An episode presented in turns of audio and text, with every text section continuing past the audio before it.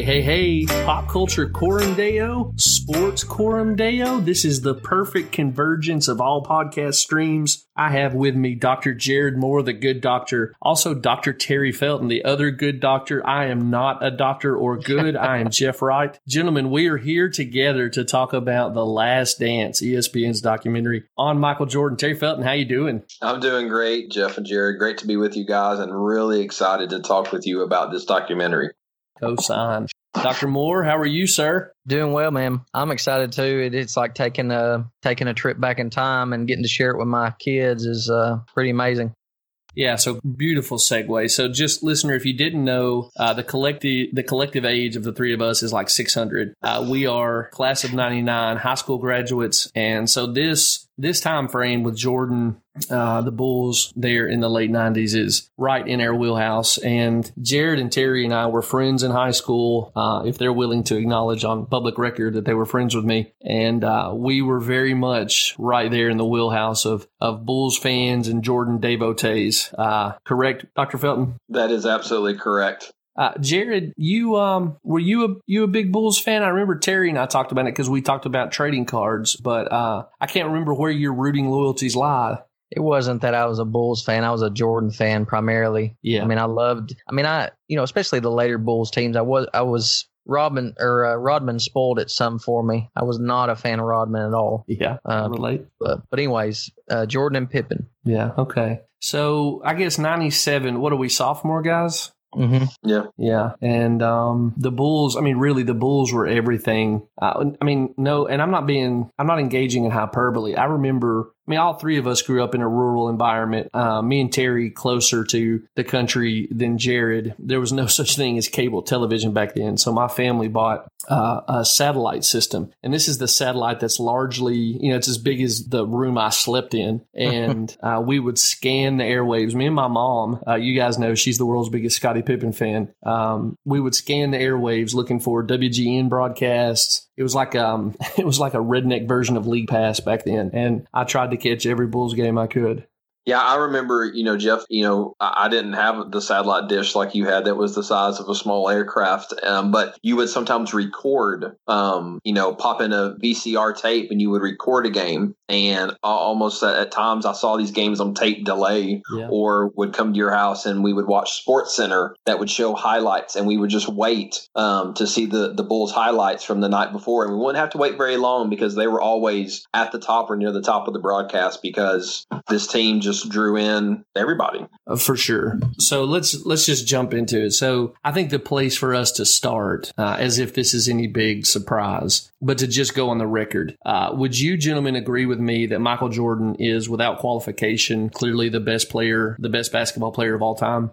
We'll start with Jared. Yes, absolutely. Terry? Absolutely. Okay. So, uh, would any of you subscribe to the theory that I, I, think there's two like prevailing myths about Jordan's era and today? Uh, I don't subscribe to either one of them. Um, I'm assuming none of you subscribe to the idea that Jordan would not flourish in a more three point oriented NBA, the the one that we have today.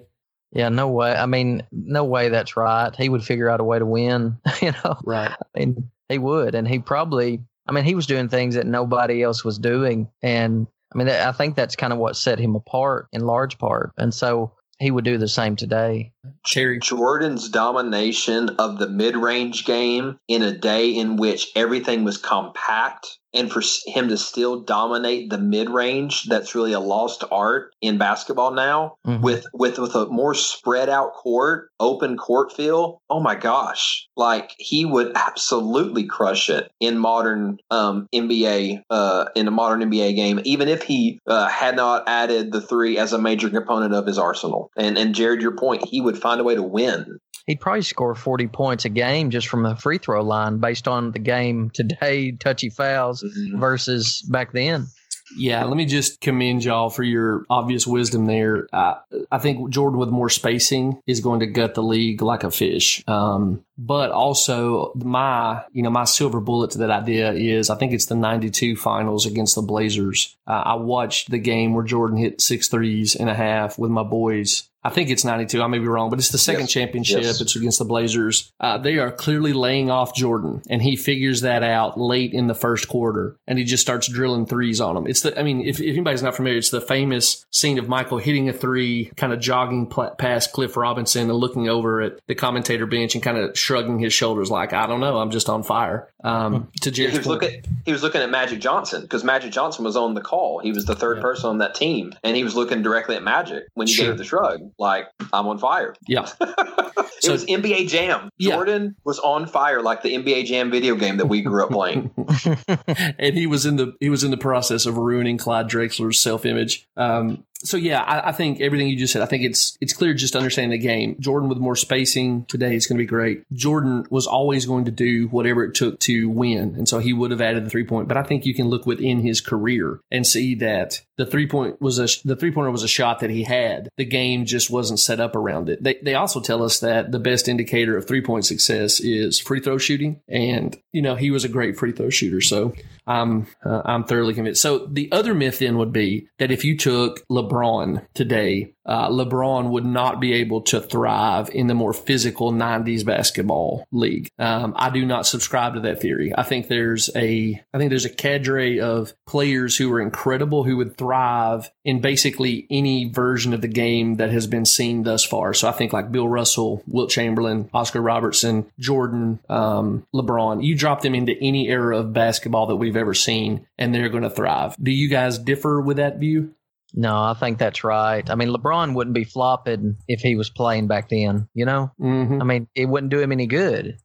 Uh, I, I, agree with you guys. Um, greatness finds a way to be great in whatever setting that it would be in, and LeBron and those other players would adapt their games for the time in which they um, were playing. You know, uh, Kareem Abdul-Jabbar, Lou Alcindor is a great example when they outlawed the dunk because of his dominance in college. Mm. He still dominated just without the dunk. So, uh, yeah, those great players of, of today and yesterday, they, they would find a way in that day and time. I totally, totally agree with your sentiments there, guys. Yeah, and, and really specifically when I'm going through that idea, there are certain players that I think athletically would not be able to. So if you go back to um, George Mikan from the mm-hmm. Minneapolis Lakers, I don't I don't know that his game would translate. But by the time you get to a guy like Bill Russell, the the tape tells you the guy's athletically enough to figure the game out, and he's so smart he's going to adjust and do so. So we're on the same page there. Um, I know this is sort of pretext to what we're here to talk about, but with that in mind, just so our listeners get to know us as fans. Um, Terry, you go, and then Jared, I'll go last. Top five greatest players of all time. If we say, if we use the criteria of when they are at the pinnacle of their physical ability and skill level. Are, we, are we going regardless of position? Just the five yeah, best? Yeah. Okay. So Terry, you lead off, and then Jared can go, and I'll wrap up. Okay, I'm gonna go Michael Jordan, Magic Johnson, LeBron James, Bill Russell, and oh gosh, you know, when, when I think of greatest, I'm putting everything I possibly can into that. Not only their ability, but but that that determination and the way they were winners and all that. I'm going to go with Tim Duncan as number five for me. Interesting. Yeah, I think that's you know Kobe died not too long ago, and I don't want to sully the um, the memory of the dead, but we're going to remember pretty soon that Tim Duncan was the greatest player of his generation, and not Kobe Bryant. No, no shade to Kobe, incredible. No, none, absolutely not. But Tim's just clearly the best. So I respect that, Felton. What about you, Doctor Moore? Um, I would do would go uh, Michael Jordan for sure. Um, I would go for point guard, go old school with uh, Jerry West um, someone that you could not only that can pass, but someone who played defense, great mm-hmm. defense. I think he was ten years all defense. Um, and then I would go LeBron at small forward, hmm. and um, at center I would go Shaq, and I, am going to cheat. Um, I'm going to put Wilt Chamberlain at power forward. I can get that. So let me ask you though, how is your list different if we're just talking about uh, the ability to affect the game as an individual. So no positions, just you know the five best players. If we were having a one-on-one tournament at their very peak, who would be your top five? Or is am I am I catching you cold with that? Yeah, I would. Uh, I mean, either, and this may be recency bias, but I would stick Curry or uh, even AI, Allen Iverson. Oh my gosh, you're killing me, at point guard. Wow. I can't go there with you, buddy. But it's it's cool. It's your list. Go ahead. Well, I, I'm thinking like a scoring point guard, you know, in Yeah. history. Yeah. But I mean, how many point guards led the league in scoring? Um, Nate Archibald led it in scoring and assists. Mm, Yeah, Nate maybe. but but no, um, I mean, I, I, you know, you bring Jerry West in, total respect there um, on, on every level. Um, but yeah, um, yeah, the, the the Chamberlain Shaq combo uh, uh, that is a little bit cheating, but that's all right. they never get the ball because Iverson, you know, playing point though. So. yeah, that's that's my gripe with Iverson. I'm not a volume scorer, a volume shooter fan. So Yeah. Uh, sorry, I think we interrupted you. So, how would you round out your top five of positionless players? Um, I still think that uh, Jordan at shooting guard, LeBron James at small forward, um, Shaq or Wilt at center, and then for power forward, um, power forward was uh was Bill Russell power forward? Now he played center. I think he, you know, if you put him in today's game, he probably would be some kind of stretch four. He would probably learn how to shoot too, and his I put size. would put Barkley. him up. Oh, I love Barkley. You're never, you're never going to hear me criticize Barkley. Barkley at power forward. Okay. All He right. played power forward, didn't he? Yeah, for sure. He he honestly, I think out of every unique player that has come through the league in my lifetime, Charles Barkley is the most unicorn of unicorns. A guy who's like six four, maybe dominating big men. I don't think Yeah. you'll ever see that again. I mean, even Zion, Zion Williamson is the closest thing we've had yet, and he's bigger. So Yep. Oh yeah, he's huge. Um, you, Jeff? yeah, so I'm going to go no with no reference to position. Um, I think MJ's number one. I'm going to go Kareem number two. Mm. Uh, he had the most unstoppable shot. He was a defensive presence. I think he's probably the guy I like the least personally on the list. But in terms of starting with Lou Alcindor uh, through the, the Milwaukee Bucks years into uh, into Lakers years, so UCLA, Milwaukee, uh, the Lakers. I mean, he's just such a force on both ends of the court. So I think he's number two. I will say LeBron's number three. Um, Bill Russell is number four for me. The rings matter uh, in that evaluation, but also the intelligence combined with athleticism. And he played forever, you know, in a in a league where they didn't care about conditioning and nutrition and whatnot. Uh, he he stayed around forever. And then for me, number five gets really iffy um, because of recency bias. I've tried to be a student of the NBA, but I kind of come down to Oscar, uh, Duncan, or Larry Bird for my number five. And again, with Bird, I'm thinking about the very physical peak. You know, his back goofed him up. But Mhm. young Larry Bird was so much more athletic than we think of when we think of the Larry who was, you know, playing it out with McHale and Parish, still dominant, but just not the athlete he was early on. And so, gun to my head, Larry Bird's going to be my number five. I fully confess that is probably some combination of nostalgia and recency bias pushing Oscar out. And uh, I just, I really respect Duncan. So he gets honorable mention. So MJ, Kareem, LeBron, Russell, and Bird for me. Man, we we've got to get get on 2K online and form these teams and play against each other for real. So- Jeff, Jeff, does, does, does Kareem's and I may be inventing a word here, aloofness really hurt him when when a lot of people look, you know, look back and that, you know, he, he just he he's he, he is so unique, not only in ability, skill set, longevity. He played Mhm. 20 years in the league, but man, just that detachment, um, almost, um, No, that I- that's exactly what I meant when I said I like him the least. Yeah. And I do think it, you know, it so much of the way you and I and Jared and fans consume the game comes through players and people from the league, right? We uh, former players are GMs and they're the commentators and they're the coaches. Like it's just such a filter. And I can't help but think, as unlikable as Kareem was, it affected the way that the media relayed uh, who he was and what he meant to the game to me. But when I watch his tape, when I look at what he did, when I read the stats, and, and man, he holds up so well in modern stats as well. Just because that that that skyhook was unstoppable. It was a guaranteed two points. He was so dominant on the defensive court. I, I do think when we get even further away, probably than you know our lifetime,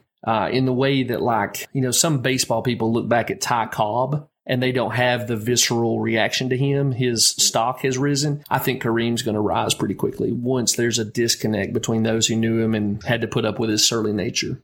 Yeah, that's that's fair. Uh, I, I, think you know all of our guys that we mentioned. It, it's worth noting that none of them won any titles that I can think of without a competent number two guy. Mm-hmm. You know, even at, at saying the five greatest, and between our list, basically we've listed ten or so of the greatest NBA players of all time. All of them had an All Star level, at least one running mate with them um, when they won titles. And you know, Kareem had Oscar in his early years, and then when Oscar got old, retired, he, Kareem didn't win anything until Magic. And then, you know, going on, Jordan had Pippen. You know, LeBron had, you know, Dwyane Wade or had a Kyrie Irving. You know, you know, not saying he's on the level of some of these guys, but he certainly was, you know, competent. Larry and Kyrie, Kyrie hit one of the greatest shots in NBA history. I mean, I yep. can't stand Kyrie, yep. but yep. he hit the shot. All right, clutch, clutch, clutch shot. Um, you know, Magic had, you know, his guys. Bill Russell had all stars there, you know, in Boston. So I think it's just, you know, you really see that team, you know, team component of basketball. You, you've got to have those guys around you to play their roles and to, you know, if you're going to win championships.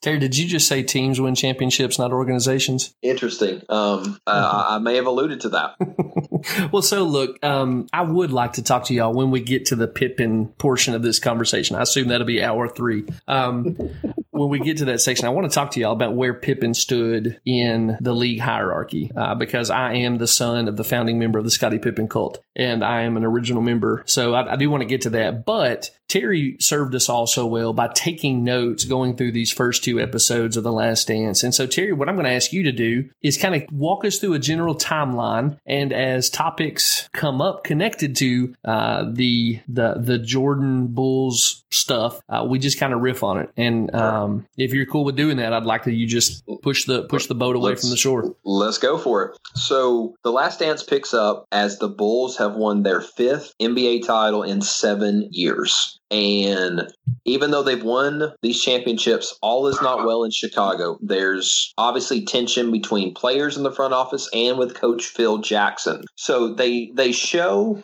um, some of the post game press conference after the Bulls beat the Jazz for their, their fifth NBA title, and they're asking Jordan there um, about the future, um, about the future of the team, about the future of Phil Jackson, um, and they're talking about a rebuild. And Jordan makes a comment that the Cubs, Chicago Cubs, as a baseball franchise, have been rebuilding for 42 years, and he's upset, saying, "Why can't we um, let as the team is constructed, as the coaches are in place, until we lose, don't break us up, don't split us up. So that's kind of where we start.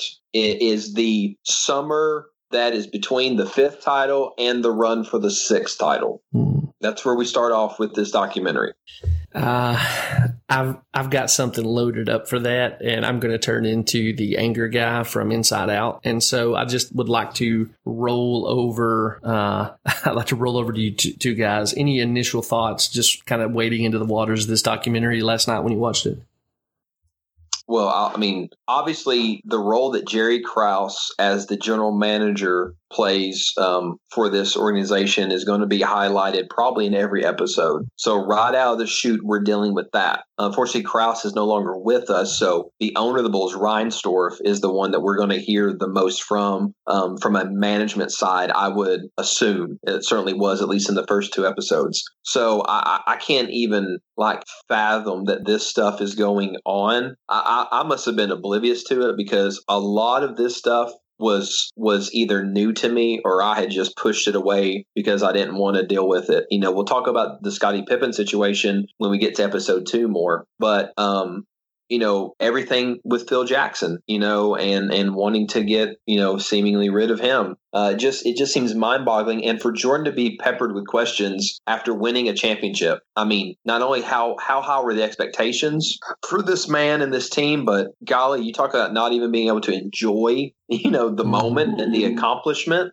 Um, you know and that was one of um, i believe if we go back and look um, I think the Bulls uh, won only two, I think. Uh, could be right, could be three and three. Um, but I think they won only two of their titles actually in Chicago. And again, I could be wrong, listener. I think so, that's right. but um, this was one of them.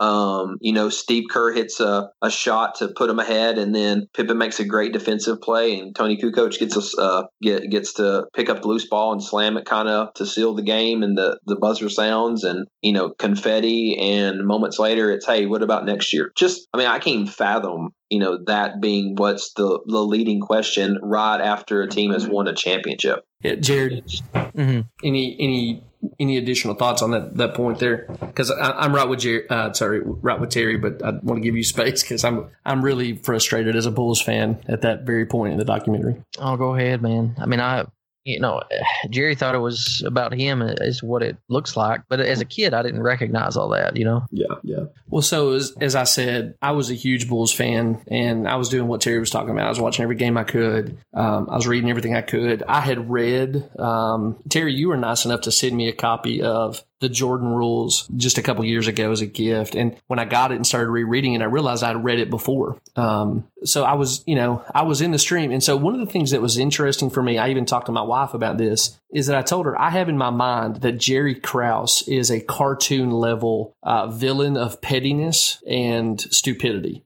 And it's just interesting as a guy who who sees 40 coming around the bend. I think I was right as a teenager. The Mhm. the notion one that that you have Michael Jordan and Scottie Pippen and Phil Jackson under contract, and you are entertaining the thought of rebuilding when Jordan clearly has a few good years left in him. I mean, he- when he came back with the Wizards, he was a shell of himself, but a 20 point scorer. Mhm. So you have Michael Jordan under contract. You have Scottie Pippen. Uh, you have the rights to him, and he's frustrated with you. And Phil Jackson is your coach. And on the cusp of a year when you may win a championship, you are among the very favorites of favorites to win another championship. You tell the coach and the media that this is your coach's last season after the greatest player in the world has told you that he won't play for another coach. The degree of stupidity that is attached to that decision really beggars my imagination. Now, I, if you want to come with me into Jeff's depressing predictive prophecy theater, I'm going to tell you this. There is going to be a backlash that tries to re-evaluate Jerry Krause and see him as something much less awful than what this documentary uh, presents him as. But I'm telling you, as a guy who can remember those days and who's watching this documentary right now, the very, can you imagine the the GM of the Golden State Warriors coming out the year after Golden State wins, let's say their second title, and saying, whatever happens, this is going to be Steve Kerr's last season as the coach of this team. You want to talk about torpedoing a team and Mhm. throwing discord and literally attempting to throw away a championship?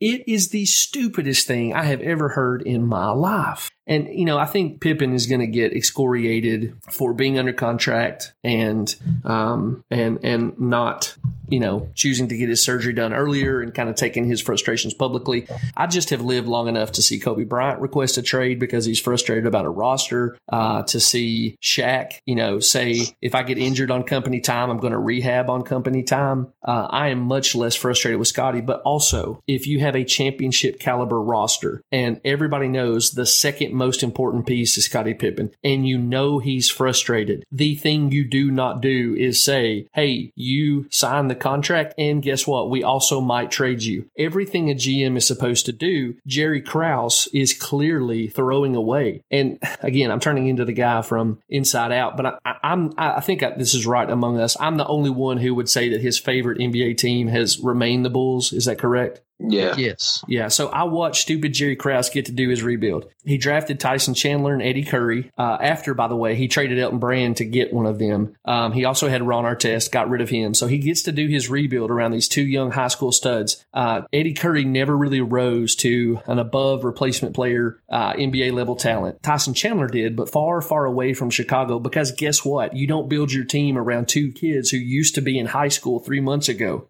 And he Mhm. put the Bulls in the wilderness basically until Derrick Rose dropped out of the heavens into their lap with a draft pick. And thankfully, by that point, Jerry Krause couldn't screw stuff up. So just the notion that you had these guys, they had the opportunity to go win another championship and you are so petty that you can't put uh, your need for glorification aside dude, forget about it. Again, I know he's going to be rehabilitated. I've already seen it online.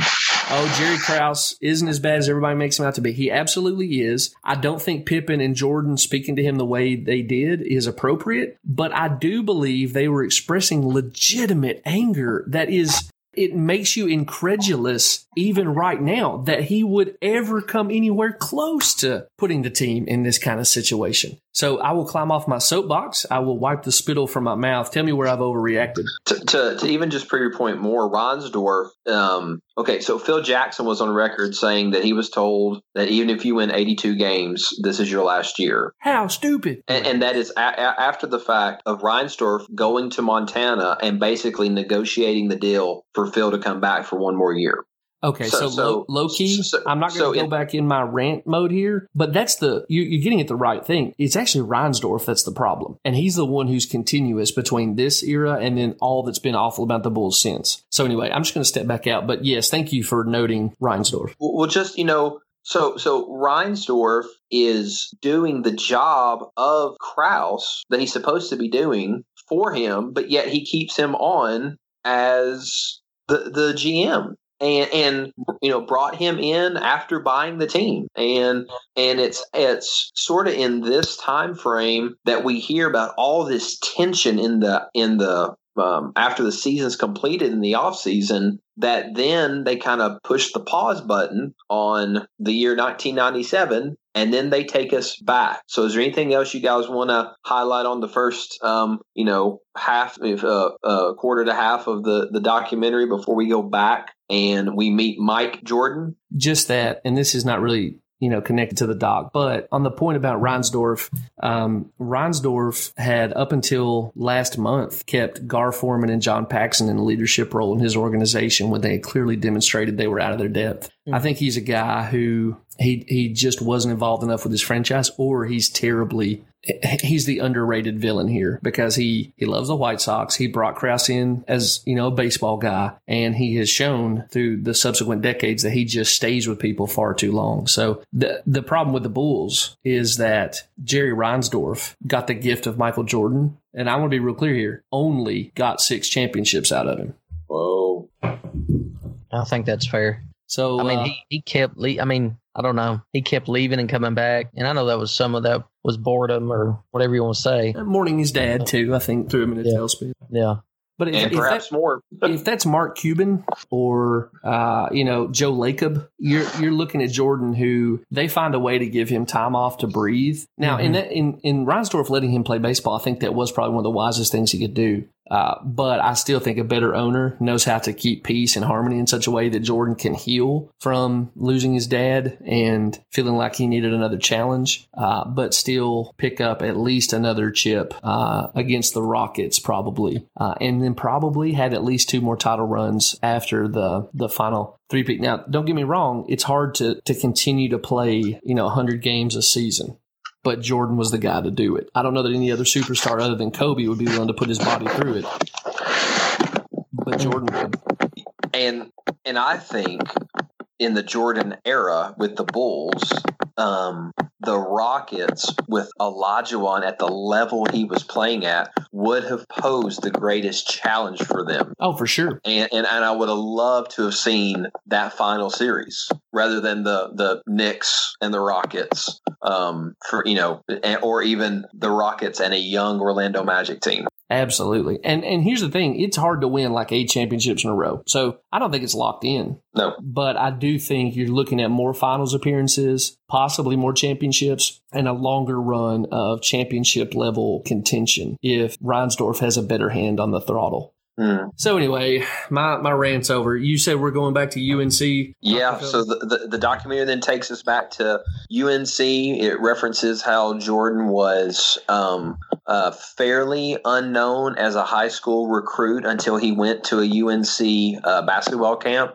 I think it was his junior, maybe going into his senior year, and uh, love them having current North Carolina head coach and former UNC assistant when Jordan was a player there, Roy Williams, um, on the doc, and um, him being able to give real insight for them as a coach and for that time there. And um, I, I'm not sure if it's if it's the first part or the second part, but Roy Williams makes a makes a comment that Michael Jordan was the only player he ever saw who could turn it on and turn it off, but he never ever turned it off. And if that doesn't speak to the competitive fire of MJ, you know, I don't know what does. Um, they, they they interview James Worthy, who James Worthy was the number one pick in the 1982 draft. Worthy said Jordan came on to the scene. Worthy's a senior, Jordan's a freshman, and James says I was the best player on that team for about two weeks.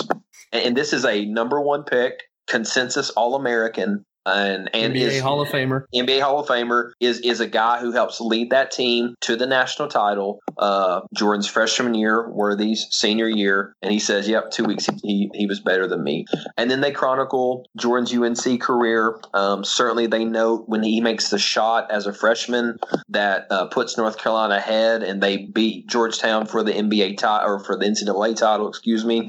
Um, I, I, did you guys see the highlight? Jordan is playing Duke, and he jumps up to block a shot and hits his head on the backboard. Yeah. And then he's sitting on the bench with ice on his head. And it was a chase down block. Yes. Uh, Um, yes, I saw it. And let me just tell you, I levitated about three feet. Yeah.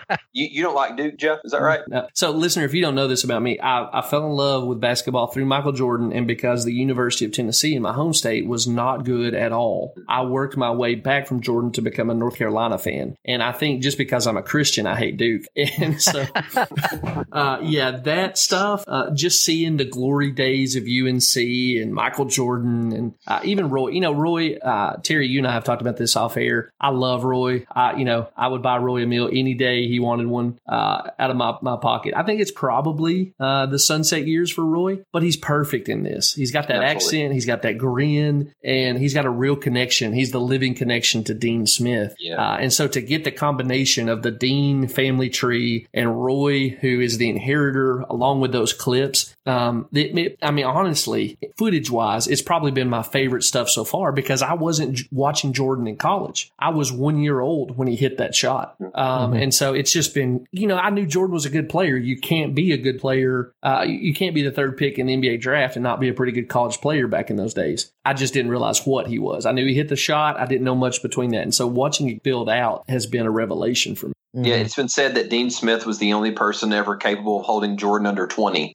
uh, points per game because he instilled the team. You know, it was a team game. He put team concepts in. And, um, you know, Jordan. Jordan does not go off on these scoring barrages in college um, that he would do in the pros. Not because he didn't have it in him, but because he had Dean Smith as his coach. And did you guys hear Jordan say he was he was leaning toward coming back to UNC for his senior year? Yeah, how crazy! But it was it, Dean Smith said, "No, you need to go pro." Yeah, yeah. That yeah, it blew my mind because just the thought that Jordan would be in college till a junior year uh, is Mm. is wild now. Yeah. The the Mm. point you're making about Dean is so good. You can hear Dean in Jordan's interviews in those clips because he says they ask him what did it feel like to make that shot. He says pretty quickly, "I was really happy to have made a contribution to our team." And then when he's doing his pregame interviews, uh, excuse me, his post draft interviews, rather, he talks about the team more than he talks about anything. You know, they're like, Hey, what do you think? Can you turn this around? He's like, I just, you know, I think maybe we can get in there and get to work and help the team get better. And I'm like, that, that's, you know, the spirit of Dean Smith has possessed him or is still possessing him at that moment. Jared, what, what else about Jordan's college years um, struck you? I mean, something about, and it's not just with Jordan, but I've seen it with, um, I mean, y'all correct me if I'm wrong, but I think with like um, Anthony Davis, David Robinson, um, Dennis Rodman, and Michael Jordan, they're all, and even it sounded that way similar with Pippen, that they were almost late bloomers as far as Mhm. height Mm-hmm. and as far as athletic ability. But I don't know. I think I think there's a there's a lesson that can be learned there. Um, in that you, you know, if you really want something, um, if you really want to uh, be a basketball player or anything in life, um, I mean, what if they had stopped? You know, Yeah. Genetics I mean, helps. Yeah, Yes. well, it does. But but if they had stopped pursuing, uh, you know, if if I was coaching, I would emphasize, of course, the fundamentals. Like, I mean, how many, you know, how many times even in our own own hometown, and and I, I look at some of the athleticism that has come through UT University men's basketball, and and even in some of the high school games that we've seen of these these guys that are just unbelievably athletic,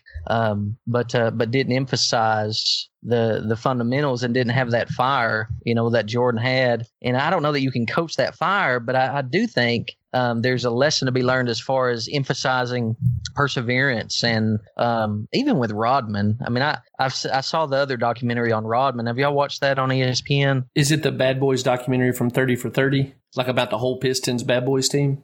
No, you're talking about the individual one, aren't you, Jared? Yeah, I think the individual one. I've seen I the did Bad watch Boys the one. I've Bad not seen the Boys, too. individual one. The Bad Boys one was awesome too. Um, but Rodman didn't. He was JUCO. Mhm. You know, he he just happened to get on a JUCO team for. He was JUCO and went to NAI. Both and was he working as like a janitor after that for a while, right? Both he and Pippen have a very similar story with this very small, small school to the NBA path. Yeah, I think I think, and wasn't David Robinson? Didn't he grow like six inches when he because when he was in the military? Y- Yeah, Robinson. He um, signed up to be in the really? Navy and then became seven feet. Yeah. you can't spit in a sub. what do you do? Or a, you know, through a bulkhead. yeah, But but uh, I don't know, man. I, I just think like with my with my kids, there's a lot of positives that you can point to with Jordan. Um, you know, he he didn't give up, and there's there's that reality to grit, and even with us in the ministry, you've got to have a grit to you, a willingness to. I mean, we, we believe what we're doing is the Lord's will, but you have to you have to keep going, turn the page, preach the text. You know what I'm saying? Like you can't really see um, a lot of the payoff. Now we Hmm. get we get glimpses here and there. Um, but you think of like in basketball and sports, you bust your tail all summer, and they're spending years and years and years, and before they see these amazing payoffs. I mean, how many times did Jordan lose? You know, Mhm. uh, how many times did um, he get to the playoffs and get out before the the champions and Oh, championship? Yeah, he'd been in the league what seven years before he won a title. yep. Uh, Yeah, well, see, I mean, there's so much there. And how and how does Michael Jordan only win one college title in three years? yeah, You at know? UNC, which is a recruiting powerhouse. Yeah, well, you know, you had got Sam Perkins was a really good college player. You know, like he he was surrounded by you know really good talent and stuff. So um, yeah, those UNC years were formative, and you know I know we're we're never going to go back to this, but you had a chance to get to know the player or or know who was part of the team that you really were cheering for in college. Um, and Jordan being there three years helped form his game. And I know we're we're, we're never going to see that again in our lifetimes. I don't believe, but there's something to being able to see those um, teenagers grow into young adulthood and um, grow with their skill set um, playing for a college team. And that was something just was also I think captured well and hit on how formative it was for Jordan. Yeah, there's. Yeah, not, Go ahead, Jared. I, I, I I think uh, something else that helped him was he. I mean, he seemed to have a good head on his shoulders, even when they're interviewing him early, and even in the the middle of that documentary, uh, the first episode, and they're talking about the drugs and alco- Mhm. alcohol and how, and he says, "I didn't drink, I didn't." He was focused on almost like a almost like a military man focused on training. You know what I'm saying? Like I, I've got a, a job to do. If I'm going to be the best, if I'm going to get reach these goals, there are certain things I must do. And uh, I just I, I was amazed at that that he had because I, I I was thinking I mean this is another sport but I can't remember who I think it was Tony Romo back when Tony Romo played for the Dallas Cow- Cowboys he asked him who they asked him who the most athletic guy on the team was and he said Pac-Man Jones Hmm. and that, that Hmm. just blew my mind you know a cornerback that I mean evidently had the best natural ability on the team but he wasn't the best player hmm and he could have been and Old I- Pac-Man. yeah I mean he well, he was a club As a would go out to Tennessee the Titan fan, I'm just over here looking at scars. yeah he would he would go i mean he would always you got you got stories of him getting arrested you got i mean Yeah. it, it's just it just blows my mind when people have so much talent and what you have in guys like jordan and you have it in kobe and and LeBron, the people who have the athletic ability and put the work in. I mean, that's what distinguished. And you know, the th- the three things right would be the the natural athleticism, God given, the work ethic, and just the I'm going to beat you. Mhm. you know? Yeah. Yeah, J- Jared. Um, to your point before the Pac-Man Jones reference, which I'm impressed you worked an Adam Pac-Man Jones reference into a conversation about Michael Jordan while at UNC. We roll deep, Um, y'all. But um, if you remember that documentary uh, or that video uh, biography, "Come Fly with Me" of Jordan, recorded in the late '80s, Yes, um, put it in my veins. his dad was encouraging him to consider the Air Force Academy. Oh wow, I that's believe amazing. Jordan's older brother, not the one he referenced that beat him up all the time. I, I believe the brother Ronnie, I believe actually served in the military, and I may be wrong there, but I do think some of that discipline and some of that focus, man, you see, even already alluded to um, Michael Jordan's mom and dad, and the the influence they had over their son, and how even in the early years in Chicago, they would go and stay with him, you know, in in Mhm. Chicago in those early years. And I think, you know, one of the the, the redeeming things I think we're going to see out of this is really that nuclear family that Jordan had Mhm. that was so significant in his upbringing. And then they said to Dean Smith in the University of North Carolina, "We trust you with our boy." And it doesn't seem in any way, shape, or form that um, that place was mistrust or that that trust was misplaced. Excuse me, um, but it was spot on, and it was where Jordan needed to be um, for his college career. Yeah, I've been watching this with my wife, who who knows I'm a Jordan cultist, who knows I'm raising her boys to be in the Jordan cult. Um, but it kind of gives me an outsider perspective to watch it with her. Mm, And like y'all, I was just struck by how much a dad matters. Uh, how much a mom matters, but how much a dad matters, how much siblings matter, and how it had clearly formed Jordan. Now, Jordan became a man who was, I think, given to a lot of vice, um, Yeah. but he was not that young man coming into North Carolina or out of it into the NBA. Um, watching it with my wife, one thing that really just blew me away that I had almost forgotten, even though I could remember seeing it growing up in the Deep South. Did y'all catch that his mom in her interviews referred to her husband as Mr. Jordan? Mhm. yeah. And it, the first time it happened, I thought, what, what, what did she call him? And then she said it the second time, and my wife said, how classy. Mm. Um, now, here's the thing. I think probably today we hear that as demeaning that a wife would call her husband Mr. Jordan. I don't get any sense that anybody in her family has ever demeaned Michael Jordan's mom. Uh, When you Mhm. hear them talk about their family, they they they revere her. And I just remember thinking, you know, we we live in this language of privilege, right? And there are people who argue that, like, if a child is read to at night, that child is privileged over and against um, kids who don't have those things read to them. And I'm not denying that it's a tragedy that that kids grow up in homes where they're, they're not cared for well. I, I, fully, it is. But if that's privilege, the Lord is in the in you know He's in the business of commanding privilege, and kids really need it and thrive under it. And so you're not going to get Michael Jordan, but he's a great example of a guy growing up as a young black man in the South who who made a wonderful life for himself and you can directly connect it to growing up in a stable nuclear family. Uh, I don't think we want to. I mean, so let me just give you the, the contrast. My, uh, Jared, you talk about how Mike goes into that room, people are doing weed, cocaine, sleeping around. He walks out. Mhm. Well, there's a theory out there that I think has some credibility to it that Jordan's most likely natural uh, uh, um, antithesis, or or I shouldn't say antithesis, nemesis, would have been Len Bias. What took Len Bias? Yeah. He overdosed on cocaine Yeah. and the NBA was eaten up. It almost killed the league. There's something in his parents' formative household handing him off to a coach who would continue that and staying actively engaged with him that at least in part gave him the resources to say, you know what I'm going to do? I'm going to go back to my hotel room. I'm not going to get busted by this. And when I get home, mom and dad are coming to see me. Yep. Mhm. So so Jordan wraps up the time at UNC. He's drafted third by the Chicago Bulls. Um, I, I, I want to say this. I appreciate that they noted Olajuwon went one. Every draft pundit said Olajuwon should go one. There wasn't sure. anyone arguing that. Now. I also appreciate that they didn't belabor the point of Portland taking Sam Bowie over Jordan the league was different. They had drafted Clyde Drexler. They thought we'll be okay. Hindsight definitely tells us something different, but there have been so many things said about the Sam Bowie pick over Jordan, and I just feel like that has been so driven in the ground. Yeah, I appreciate them. I appreciate them noting it, but not making another documentary on it when they've already made two or three already about it. Yeah, that's a and good they, point. They sort of they got Jordan to the Bulls, and like you guys have said, the the, the Bulls, the 84-85 Bulls were, and they this made Jordan laugh, almost cackle. The traveling cocaine circus. Mm-hmm. That, that that's what uh, writers noted the 84-85 Chicago Bulls, and and Jordan gets drafted to that team, um, and he's going to make choices that do not put him in that environment.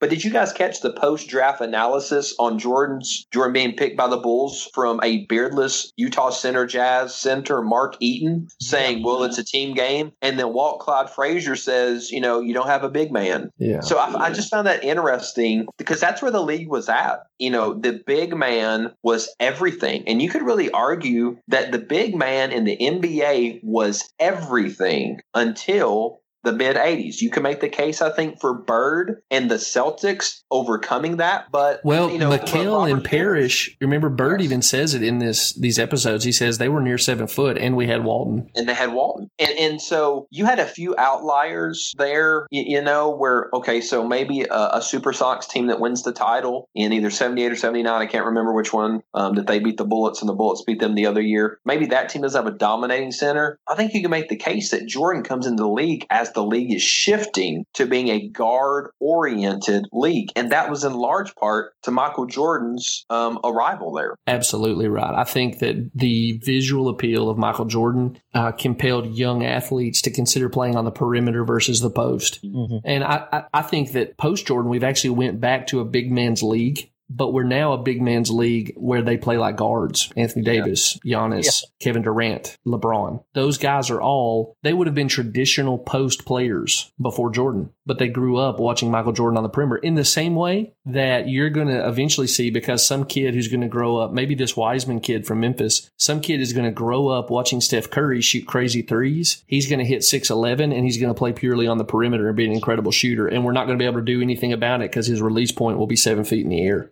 It's crazy, man. But you're right. You're absolutely right. We yeah. follow our heroes, and they change the league. Like mm-hmm. for those who come after them. Yeah. I mean, without Jordan, would there have been a Kobe? You know, mm, that's a and, great question. I mean, Kobe yeah. would have showed up somewhere, but Kobe might have been Sidney Moncrief to you know to reference somebody who's in this documentary. Right. That's right. So the um, we we reference Jordan's rookie year, how he takes the league by storm. Hey, be- Terry, before you move, I just want to note. Yes, I did notice the Eaton thing, and I just started cackling thinking about Jordan dunking on him all the time. I I think it is Mark Eaton that is the subject of one of the famous Jordan stories. I think when Eaton's on the Jazz, Jordan goes into the paint and dunks on somebody and a and a fan screams out, "Pick on somebody your own size." He like dunked on a guard, and so within two or three possessions, he dunks on I think Mark Eaton and goes back to the fan and says, "Was he big enough for you?" The, there, there are definitely images of Michael Jordan dunking on Mark Eaton in my childhood. I know they definitely happened. the, the, other thing there, just not to spend too much time on this, but can you imagine how insane? Uh, I think a GM would be fired on the spot if he had Clyde Drexler on his team and turned down Michael Jordan now. Oh yeah, uh, we play positionless basketball. Like I said, it's all big men who can play like perimeter players. Uh, the equivalent would be someone turning down the opportunity to draft Giannis if they had Kevin Durant on their roster. Uh, I think a, a, competent GM would have a heart attack from joy uh, an incompetent GM would be immediately fired if he even voiced the idea. Well, we've got Drexler. Maybe we, sh- you know, we shouldn't take Jordan. It's just in that way the league looks like hieroglyphics versus you know Microsoft Word. you know what I mean? well, and, and and we've got so many players wanting to buddy up. Okay, so yeah, that's Portland. Portland didn't draft Michael Jordan. Well, let's just let Jordan play his contract out, and either Clyde will come to the Bulls or Jordan will go to the yeah. the Blazers. You know, um, so so yeah, um, I think that it, it confounds us. But in that day and time, you built your starting five: traditional point guard, shooting guard, small forward, power forward, center. Yeah, for sure. And every NBA team was a carbon copy of one another in that they had those lineups. Yeah, no, you're right. And I, I, we were moving on to better stuff. I just wanted to note that No. Eaton gets dunked on and becomes the subject of a Jordan legend. And of course, like if you could go back right now in NBA 2K and put Drexler and Jordan on the same team, uh, that would be you, you could run the table in a in a franchise. You know what I mean? So You know, Yeah. you know something something that's interesting. I just thought of, I forgot about, is the def- defensive three second rule yeah, Yeah. that that wasn't back then. I mean, Mhm. Jordan sliced up these big guys without. I mean, they could just camp out down there. Oh, I mean that was the Pistons' strategy. The other thing that I think nobody thinks about is the the hand check rule. You, Mhm. you could put your arm, your forearm, in a player's back uh, Mhm. and manipulate them while you're on defense. I, that's why I just think it's silly. Silly is the best word I have for it. To think Jordan wouldn't. I mean, I think if he wanted to, like you said, he could score forty a game easy. He would gut the league as a fish. The- you know, can he can he overcome the Golden State Warriors or whatever? I don't know, but he's not going to have a problem being effective. Mm-hmm. Yeah.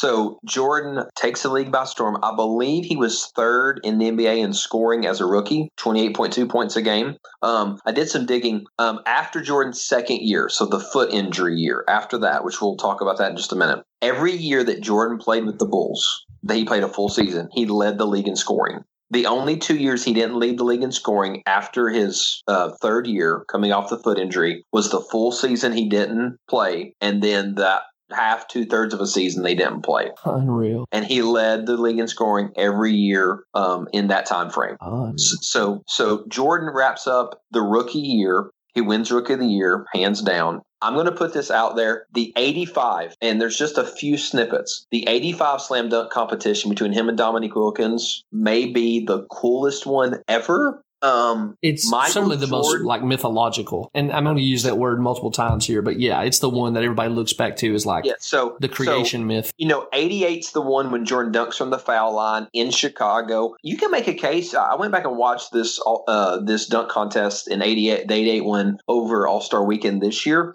Um, you can make the case Dominique may have had the better dunks, but Jordan had the home crowd. He dunked For from sure. the foul line. Yeah. 85, Jordan with that gold chain on, hmm doing some of those dunks. That just was spectacular. Yeah, I mean Jordan's dunks are are fairly pedestrian in contrast to what we saw, and maybe even what Dominique was doing. Mhm. Even in comparison, like by the time Dee Brown's jumping and like covering his arm, covering his eyes with his arm, you know what I mean? But Jordan would do stuff with his limbs that made it look so artistically compelling. You know what I mean? He, like when he's in the dunk contest, it's yeah, it's it's an, it's a feat to jump from the free throw line, which he did multiple times. But it's the way he splays out that makes you think like athleticism has become incarnate. Mm.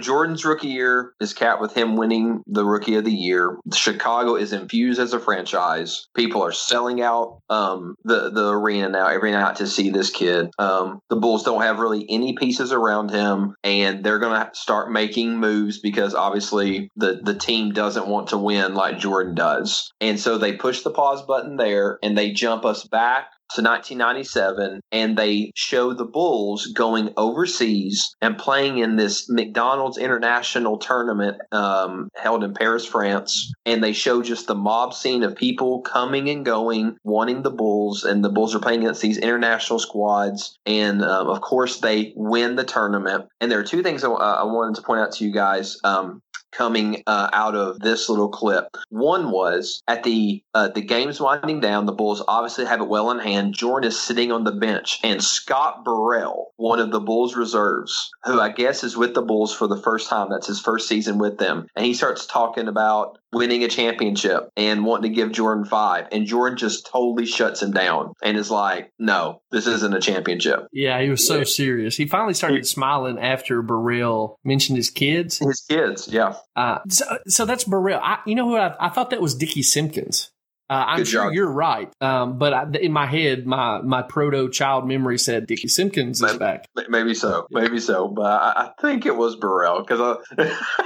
because Burrell would have been playing Pippen's position because Pippen was was hurt at this point and wouldn't have played in this thing. So he would have been down there with Jordan, I think. I think, but I could be proven wrong. The other thing, at the end of the game, the the the team that they played, or they're you know giving handshakes, high fives, whatever, and one of the French players asked for Jordan's armband. Is at the mm. 54 minute mark of the of the documentary. So they're leaving the court, and he's like, "Can I have that?" And Jordan kind of looks at him and's like, "Okay," takes his armband off and hands it to him. Don't you I think mean- that had to be exhausting? Yeah, I mean, and, and granted, like we see players exchange jerseys now, and it's this thing. But but Jordan wanted nothing from this other player. He just wanted to to get done with the festivities and get back home. Yeah. And this guy is saying, "Please, can I just have this?" And and we've already seen that on this same tournament, there's a reporter who asked for an autograph, and Jordan gives him the death glare and, and and and someone associated with either the the the team or uh, the the news coverage comes and says no don't do that and the guy's like oh well kind of like i gave it a shot you know um yeah but can you yeah we, we can't even put i think into perspective how much um the celebrity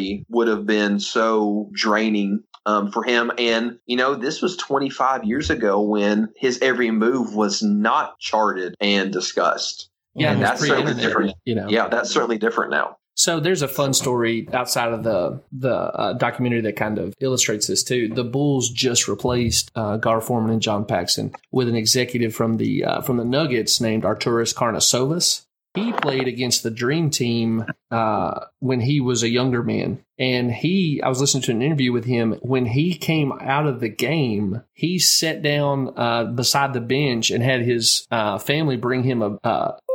Camera and he started taking pictures of the dream team. It, it's unreal the level of fascination even competitors had for whom I, you know who Michael Jordan was pretty early on. You know what I mean? Like um, we'd already seen him on an international stage, and so I'm guessing he was probably more of a known quantity among the international basketball community from '84. Um, and it just spirals up the more that mass media can send his images out around the world. There, you know, there are people in Lithuania doing what I was doing in Walling with with a giant satellite looking at this stuff. You know. That's right. Mm. You That's know, right. buddy, that's uh, that's that's something else. The Dream Team and NBA players playing in the Olympics since then. I mean, it was that's the reason why the NBA is worldwide now. You know, and players are so much better Sure. The NBA's gone global. overseas. Yeah. I mean, that you they. I mean, the NBA slaughtered slaughter. I mean, the Dream Team slaughtered everyone, and so did several teams after that. But it wasn't long till teams, foreign teams, kept getting better and better and better. Mm-hmm. I mean, You got Yeah. Argentina's golden generation. Spain was, you know, a trouble for a long time there with the Gasol brothers. Um, you're, you're right. They now the NBA has owned that. Like the NBA has started doing global camps and stuff. That I think they're starting an Africa League when when the world starts spinning again. But uh, it, it you know Jordan was part of the the global expansion of the game. It you know even the Dream Team probably doesn't happen in the way it did if it weren't for Jordan. I, I don't Well, want to get I- too far ahead. We'll get there Well- in this series. Well, and I'll and I'll throw you back four years and say the United States college all stars losing in the '88 Olympics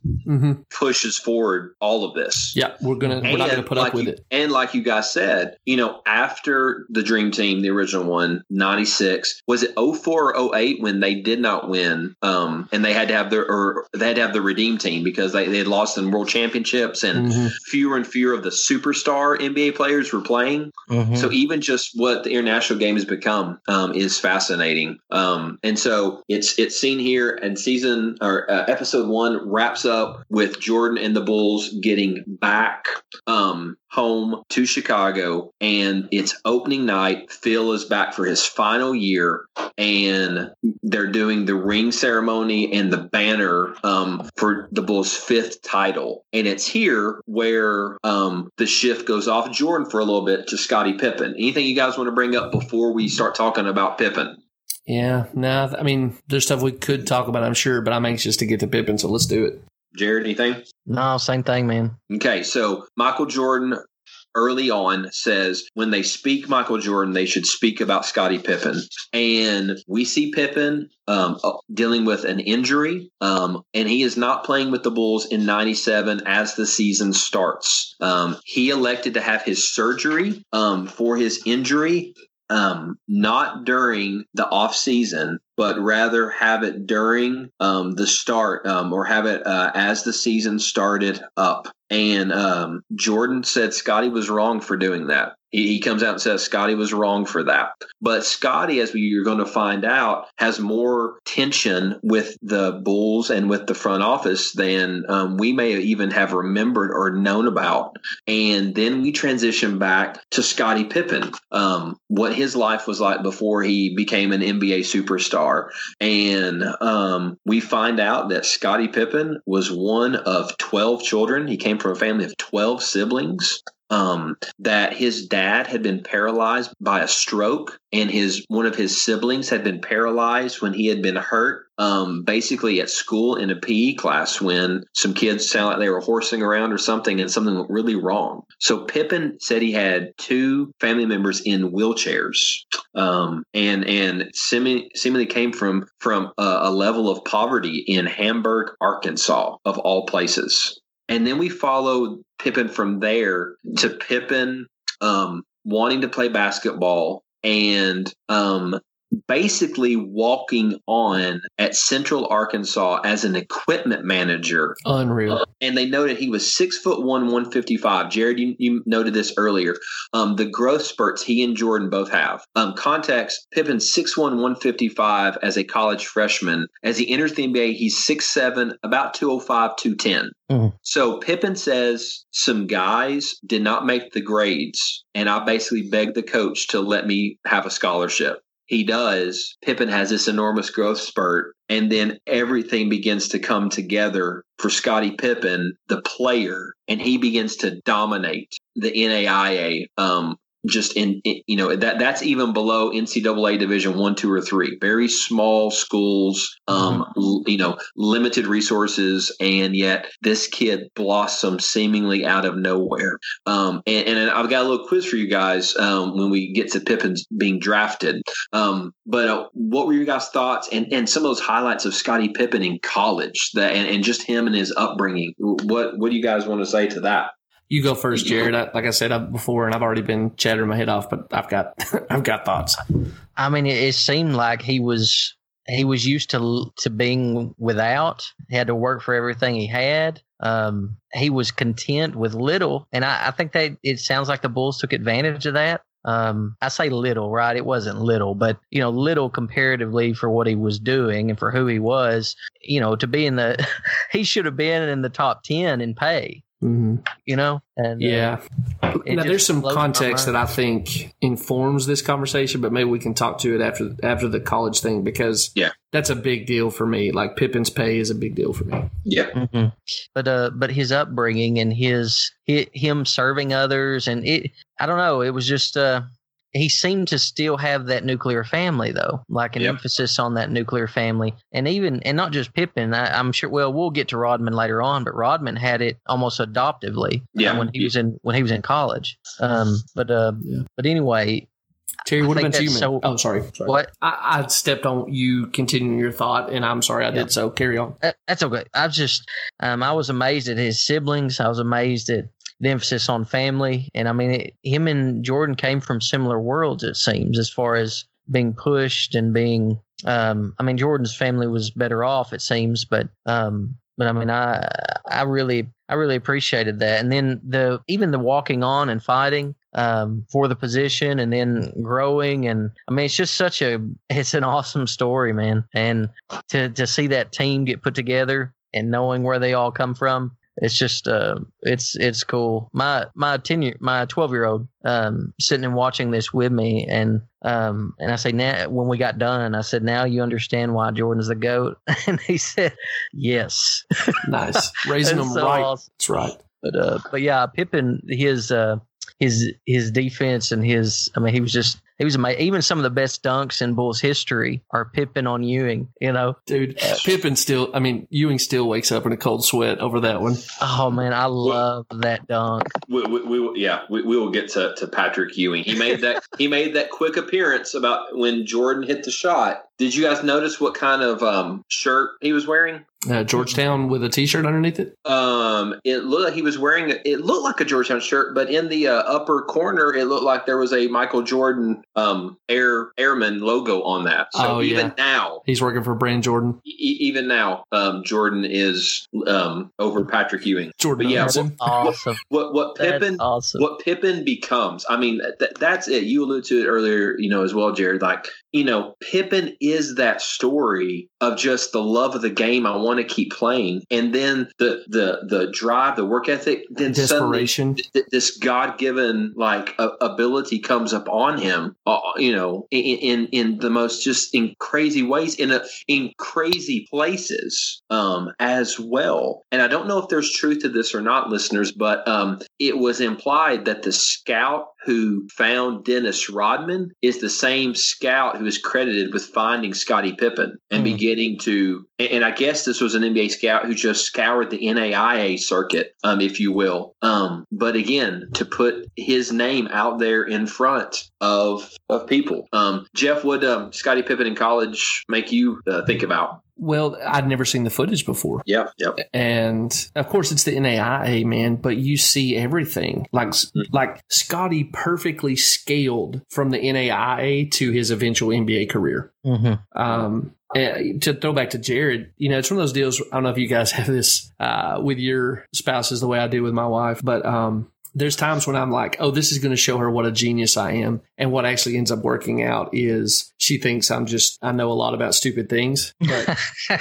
when when we were going through the Jordan got cut section earlier in the doc, I'm, I paused it and I said because they mentioned Jordan was five ten, and I said, "Here's the thing, though, that's the blueprint for every great player because they grow up playing guard and they develop all these agility and guard skills. Then when they get super big, um, their body catches back up; those neural pathways are there, and so they can move with agility despite being huge. That's the difference between Olajuwon and Mark Eaton, right? Uh, Olajuwon grows up playing soccer and becomes the That's master. the only difference. That's the only difference, only- guys, between Mark Eaton and Akeem Olajuwon. Noted, Jeff. okay, f- fair point.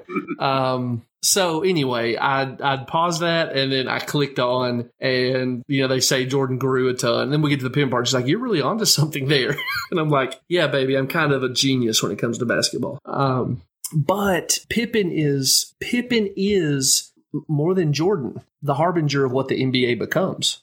He's he's Mr. Positionless. And I think people can rightly say Magic Johnson was ahead of him on that. hmm But Pippen was such a better shooter than Magic from distance. hmm And Pippen was a better defender. Magic could do it, but Pippen did do it on the ball, in the post, wherever he was at. And so when you look at Scottie Pippen, he clearly is not, I mean, I'm not making any kind of case that he is a better player than Michael Jordan, but he is sort of a glimpse into the future. You know, Michael Jordan will probably never show up again. What Pippen brought to the table becomes a blueprint for scouts for the rest of time. hmm And I just think he, I think he is tragically underappreciated uh, as a player that was ahead of his time, but also I think credibly at different times in the run of the Bulls, maybe the, se- I mean, they say it in the doc, he might have been the second best player in the league. I don't think that's always true. I think there's a couple times where it's probably true or at least credibly true. Hmm Scottie Pippen was a Swiss Army knife as a player. hmm He would do whatever needed to be done on that particular night or in that particular season or against that particular team or player.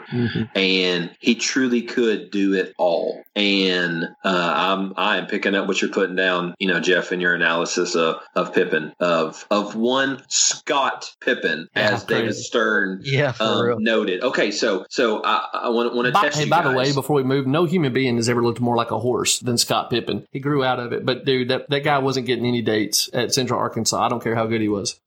wow, But wow. that that all changed because Scottie has like 11 teen children. yeah, yeah, yeah. So draft night, okay. Oh, oh, 19 oh Terry, Terry. Yeah. Sorry. The I think the doc does touch this, but the one thing, just as a fan of Scottie, that I want to highlight is the doc doesn't even really get to. Pippen came from dirt. Like crushing poverty. You know, obviously you get the sense they were not a well to do family, but I think it matters when you hear him talk about, I felt like I had to sign a long term deal later on. Yeah. They came from like dirt floor level poverty. Yeah. And I mean, it doesn't change the story. Everybody knows it's a rags to riches story, but I just want to highlight real quick. It's worse than rags. It's like uh, particles of rags uh, on a dirt floor. Uh, so yeah, it's yeah.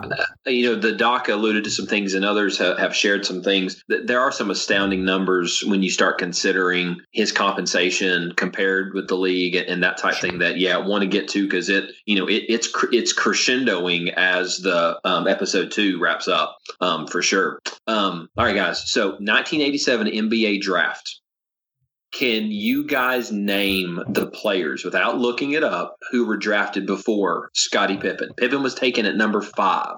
I know Reggie Williams is one of them because okay. I, you know it's the David Robinson draft. It's kind of like the Akeem Olajuwon deal. Everybody in the world would have taken David Robinson number one, right? Even though even though it was a Larry Bird type pick because they drafted his rights that's right. Because he was still in the Naval Academy. Right. Robinson doesn't come to the next year to actual play. So yes, David Robinson's taken at one. Reggie Williams is taken at number four. He goes. Reggie Williams uh, goes to the Clippers. We know Robinson went to the Spurs. You guys got who number two and number three were? No, I just know. I thought Reggie Williams was one of those where you're like, I can see where they were coming from. Yeah, you know, uh, it's not. I mean, because I think this is also the Horace Grant, the Reggie Miller draft. Mm-hmm. Uh, there's there guys who are drafted later who are much better than Reggie Williams, but at the time, it's kind of the same. Uh, it's, it's, the deal where you're like, I can see what you were doing. This isn't another uh, Bowie situation, but I think yeah, the guys before him probably are buoys. Reggie Williams played at Georgetown. Mm-hmm. He was a swingman guard. You know, great program. They'd been to Final Fours. You know. Um, so yeah, he was at four. Any idea number two, number three, Jared? No idea, buddy. All right. Number two, taken out of UNLV, Armon or Armen Gilliam. Was this the running Rebels earliest days? Like, you know, the what what eventually materialized with Larry Johnson? Yes. Yeah. Yeah. Tarkanian was there. Gilliam had a, was drafted by Phoenix. Had Never a, heard from again. Um, he had a, he had a decent career. You can go look some stats as far as stats go. Um, uh, there early on with Phoenix and whatnot. Okay, he's number two. Wait, wait. Number, let me ask real quick though. I think I'm confused. This is the draft that Kevin Johnson was drafted, right? Correct. But the Suns didn't take him with their first pick. Uh, don't believe so. Huh. Uh, I'll, I'll, double check it as as we're talking here. Okay. But yeah, Armon Gilliam um, went number two. Okay, number three, or I'll give you a hint. Number three is someone that I believe I'm right in this ends up winning a title with the Chicago Bulls. It's not Grant, is it? No, Grant was number. Um, I believe Grant was ten. Is it some big white stiff? yeah, um, I'm trying to think who was that old. I understand where you're coming from, but no, um, no. Um, uh, Jeff, um, Cleveland Cavaliers selected Kevin Johnson at seven. Oh, really? I thought he was a uh, lifetime Sun. That's no. fascinating. Okay. Nope. I love Kevin Johnson back in the day, man. Yeah. He was incredible. Yeah. All right. So number three pick by the New Jersey Nets, Dennis Hopson.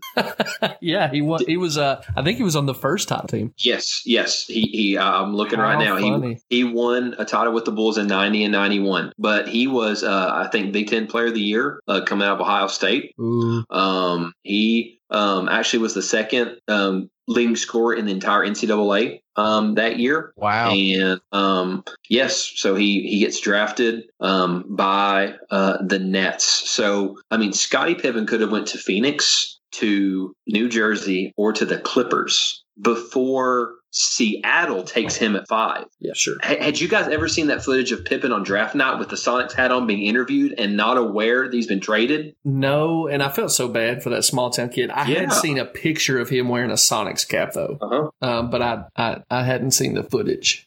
So he gets so a trade is worked out by Jerry Krause. Yeah. Good for him. I mean, that, you know, credit where credit's due. He made yep. he took a risk and made a good move. I just think you know that has to be balanced with him throwing it all away later. Sure, sure. But in that fascinating, Kenny the Jet Smith from North Carolina is taking number six. The only Tar Heel I do not like by the Sacramento Kings. Kevin Johnson goes to the drafted by the Cavs at seven. Olden Polynice was the Bulls pick at eight, who they then trade to um, Seattle for Pippen. Hmm. Uh, Derrick McKey at nine. Horace Grant drafted by the Bulls at ten, which they documentary is not touched on yet. Reggie Miller at 11. Oh my Muggsy gosh. Muggsy Bogues at 12. Um, oh my goodness. um, Mark Jackson, the point guard, who Yeah. actually wins Rookie of the Year this year, um, goes to the Knicks at 18. Reggie Lewis, who ends up dying um, very early in his career and, and life uh, as a member of the Boston Celtics, is drafted number 22.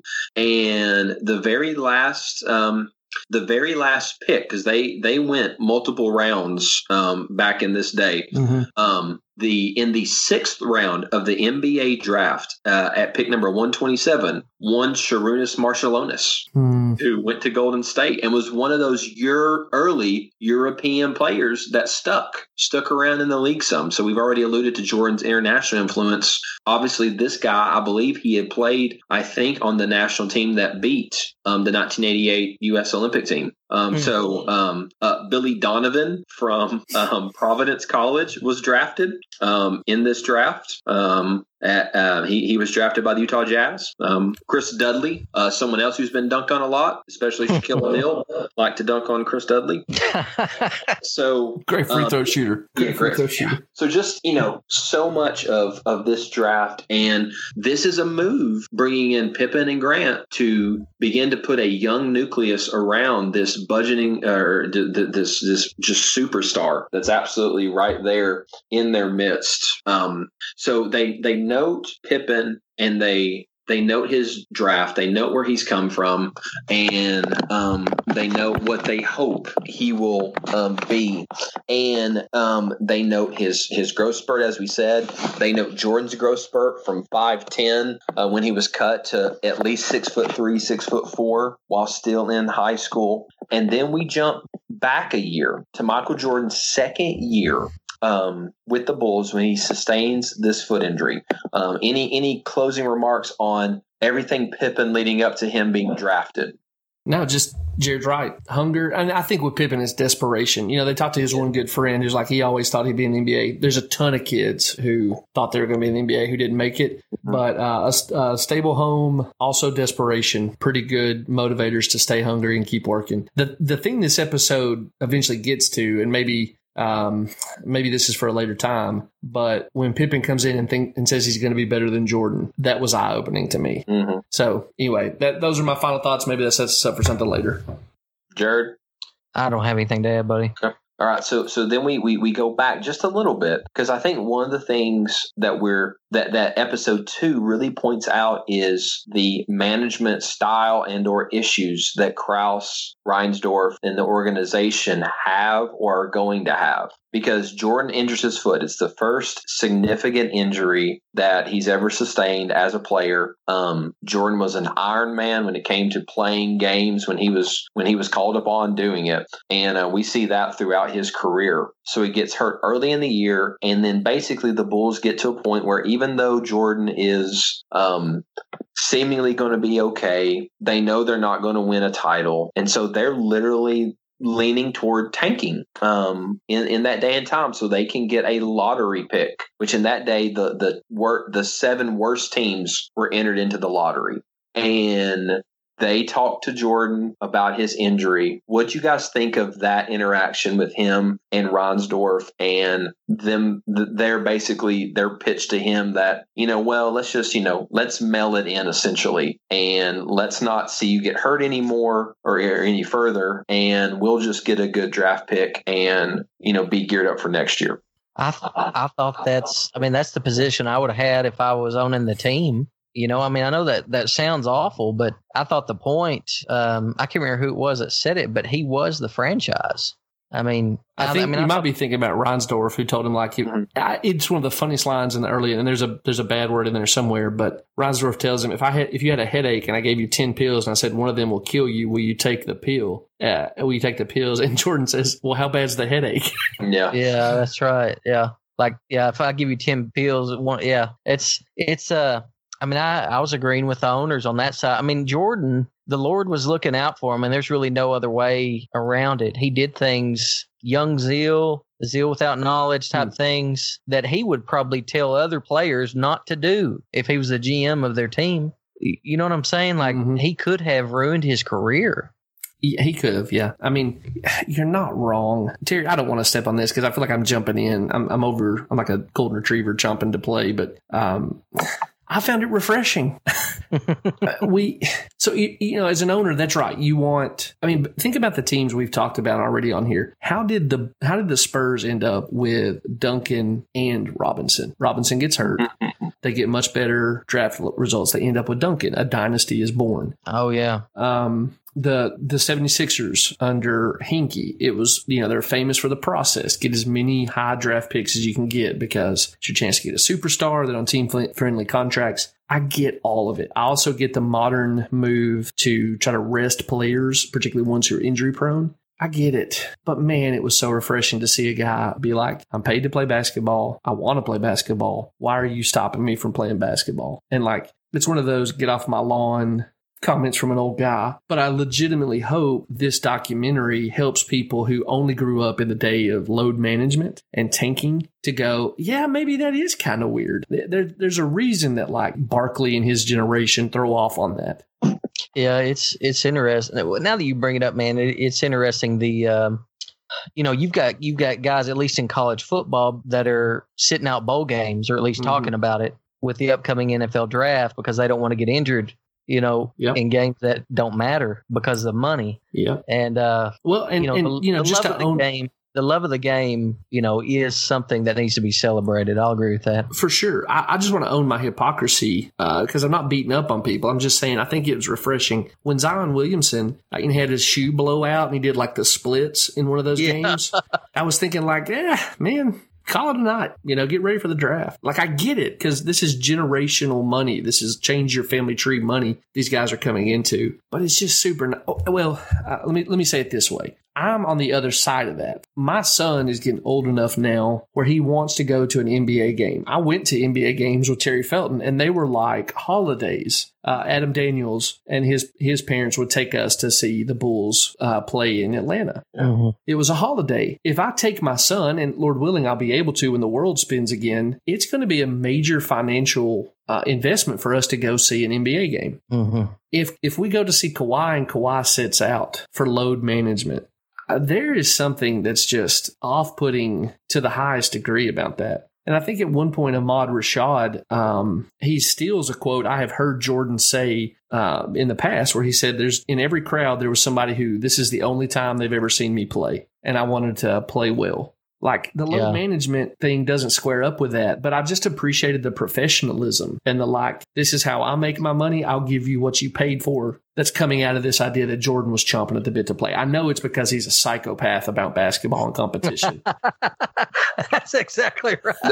That's that's a large part of it, but also you hear his parents talking when he says that. Mm-hmm. He, he well says, said. "My dad worked for General Electric. Electric. My mom worked at the bank. They worked, and they even said we didn't see sports as some great pathway for our children's lives. We had sports because we wanted our kids to learn the lessons of what a team was, and we wanted a place." Place we knew they'd be safe when we were at work. Yeah. And, and again, that's just so different to, to most parents' approach of sports now for their kids. Sure. Um, and yes, Jordan's uber competitive drive that's off the charts was uh, probably the, the major factor there. But then the, the reality of you go you get paid, you go to work, and that's what Jordan wants to do. So they they and win. The, you want to win. Like winning win, is right. the end goal. Yeah, and yeah. you can see how when Krause, I don't know about Reinsdorf, but when Krause presents this alternative, being in some ways entirely reasonable, as Jared talked about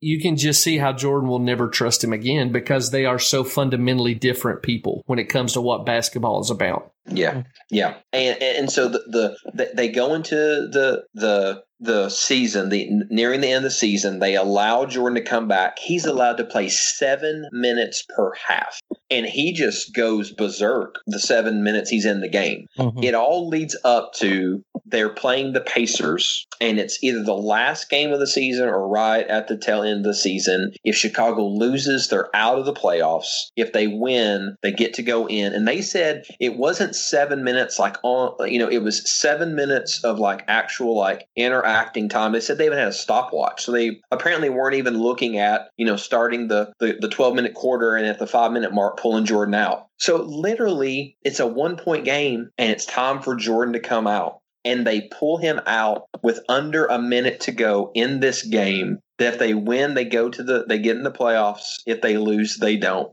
Holy mackerel. Can you imagine the steam that was coming off of Jordan? They told the coach they would fire him if he went over Jordan's allotted um, minutes allowance. Allowance.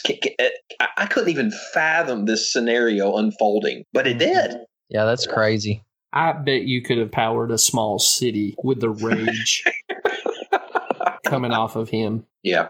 And, and, the fans were nuts too, man. I mean, good grief. Well, you know, and, and, what episode two really like showed me was it laid the groundwork for how all the all the mistrust and distrust that the players had for the management of the Chicago Bulls moving forward. You know, this is pre Scottie Pippen, and yet we see Pippen's hot, you know, highlighted being drafted, and then where he is you know, by the end of episode two, which we'll get to in a moment. But we see how everything, all, all the, all the distrust for Jordan would have come in this second year coming out of this foot injury. So Jordan sits on the bench. John Paxson scores the game-winning basket, and the Bulls are in the playoffs, and they're they're playing against the what many say is one of the greatest teams of all time, the 86 Celtics. So I don't know if a if a doctor got involved or what, but th- did you guys find it odd that in the playoffs Jordan's restrictions were lifted? I yeah. did. I mean, it went from, from went from 14 minutes a game to uh, whatever. Can I give you the cynical or are they out of the lottery? Are they out of the lottery yes, if they don't yes. win? Yeah, you're out of the yeah. lottery. They're, they're, if they get the playoff berth, they're out of the lottery. Okay, so that's what it was. Yeah, so they're out of the lottery now. They're the eight seed, and they won thirty. They went thirty and fifty-two. Yeah, and made the playoffs. So yeah. here's the my cynical theory. Again, you're gonna say you're, you're, gonna say that that they wanted him to get hurt, aren't you? No, I'm not. Okay, uh, and I'm coming to this as a lifelong Bulls fan. I've never been a fan of an NBA team that wasn't owned by Jerry Reinsdorf. At least is my primary allegiance. Okay, NBA teams count playoff revenue as bonus money to the budget. They make gate money on top of what their operating budget for the year was when they get playoff revenue. Yeah. So the Bulls knew if we can get a couple home games out of this, we get a significant uptick in finance, uh, in, in income. So the mercenary scales tip, I think, this is my suspicion, that they said, you know, we wanted to try to get a, a better draft pick and protect our young superstar, but now it's more important for us to get more gate money. And here's the thing teams should operate in their best self-interest but that is so cold-heartedly mercenary right it's we got to protect him until there's an opportunity to get playoff bonus money yeah but with with the with that said with the bulls playing the celtics like you know, it was only a five game series, you know, a five game opening round in that day. So the best, you know, the Bulls would have gotten two games at the most. And the way it worked out, they only got one home game. I think that matters to Reinsdorf. Okay. Uh, Reinsdorf has always been a guy who prioritizes the Sox, the White Sox. Mm-hmm. And um, I think, it, I mean, in some ways, it's the only thing that makes sense to me that they would just lift the restrictions they have to have some kind of incentive. But then on top of that, it's a guaranteed sellout, and your and your team is going to be on national or whatever television is. I can't remember if they're still tape delaying games at that point or not. But your team's going to be on TV, and it's the Celtics. Everybody in Chicago is going to want that ticket. So mm-hmm. it, whatever you can get, however many games you can get to get a a, a shot at the gate, I think they're going to do everything they can, including doing a 180 degree reversal on what they were saying about uh, you know wanting to stop Jordan From hurting himself. I, I, I don't disagree with you. I mean, I think there there's probably a lot of truth to that. Um, get this: during the regular season, Boston won five of the six matchups that year against the Bulls. The Bulls beat them one time during the regular season without Jordan, mind you.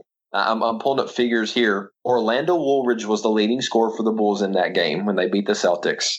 What NBA Hall of Famer was the second leading scorer for the Bulls that night? We'll take a stab at that.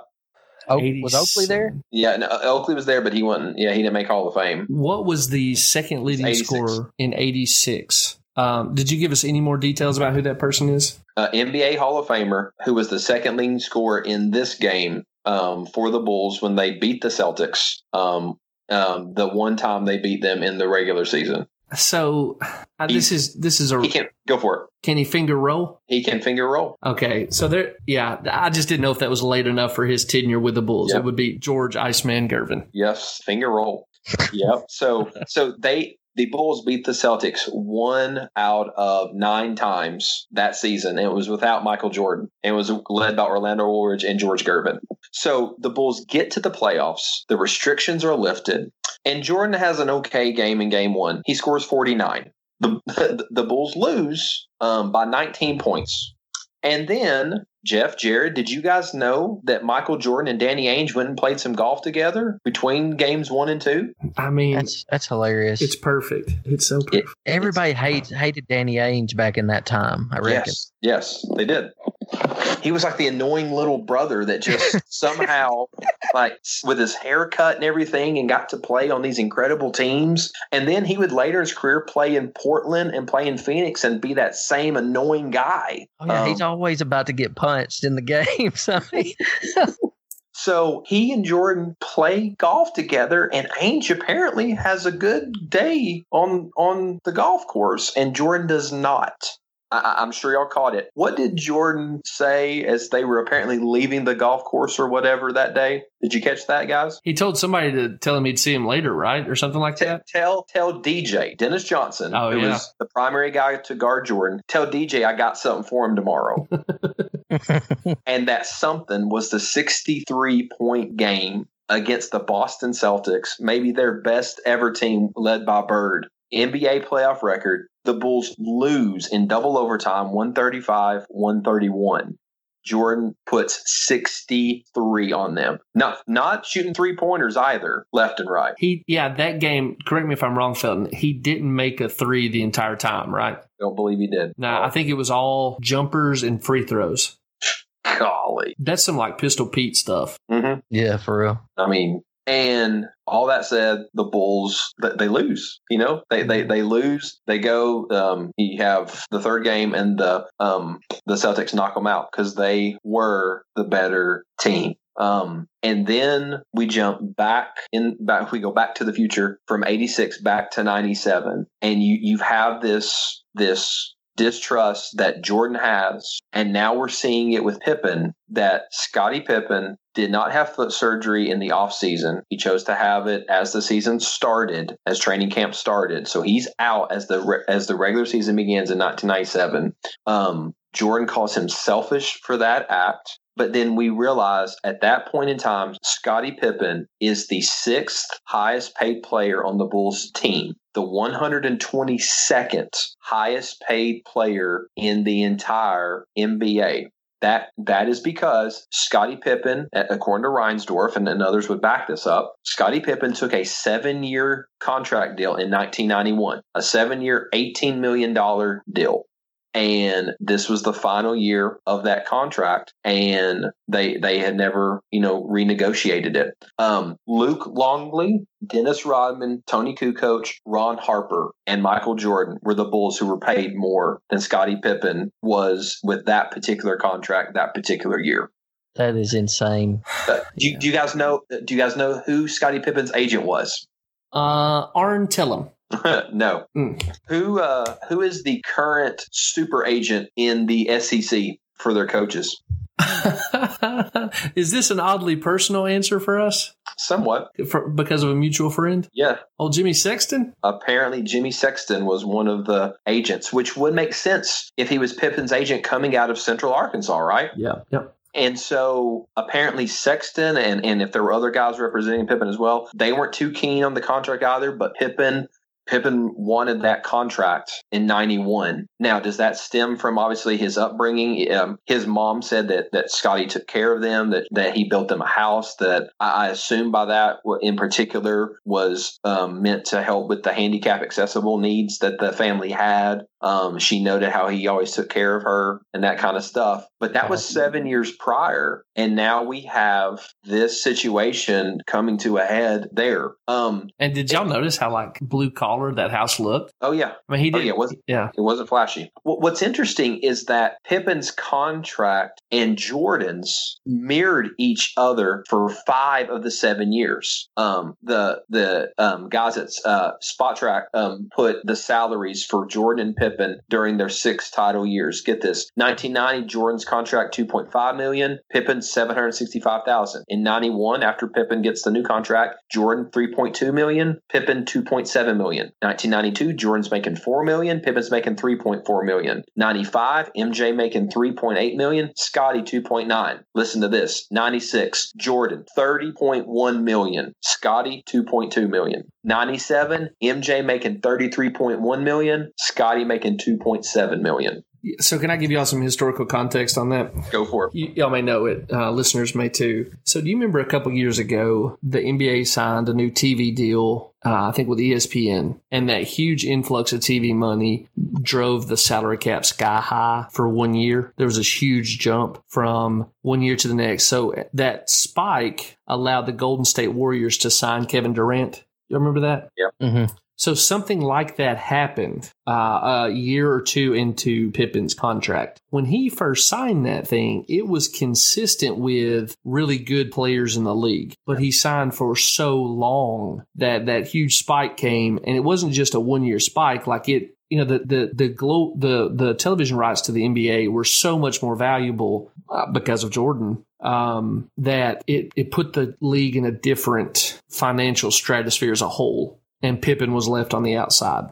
Does that make sense? Yep. So the day that he signed it, he was probably within the top six or eight players being paid. But that seventh year, fifth year, it's looking egregious. So normally I am not a fan of labor unions, holdouts, things like that. Okay. I, I'm a free market guy. But knowing that Pippen signed the contract, just on a human level, I really do think it's a matter of him saying, I need to just protect myself against injury long term. Um, but also, I normally would say, dude, you signed the contract, play for it. You know what I mean? And that's what Jordan says. He says Scottie's being selfish. But the NBA is an artificial marketplace because of the way that uh, players' rights are held by teams, a player can't come to a true free market and offer their services for their compensation, right? So imagine if Pippen was a pipe fitter in in Central Arkansas, and he went to um, Little Rock and he says, "Look, I'm a great pipe fitter." He could make himself available to any number of companies that would use his services and largely move from company to company based on compensation packages fairly rapidly, right? Until he finds some kind of market balance where the market has said this is pretty much the top limit of what you are worth as a pipe fitter. Does that make sense? Yeah. Mm-hmm. He can't do that in the NBA. Um, he's artificially constrained from doing that. And so, in a way that seems weird to me as a free market guy, but I think is actually consistent with my free market principles, I tend to side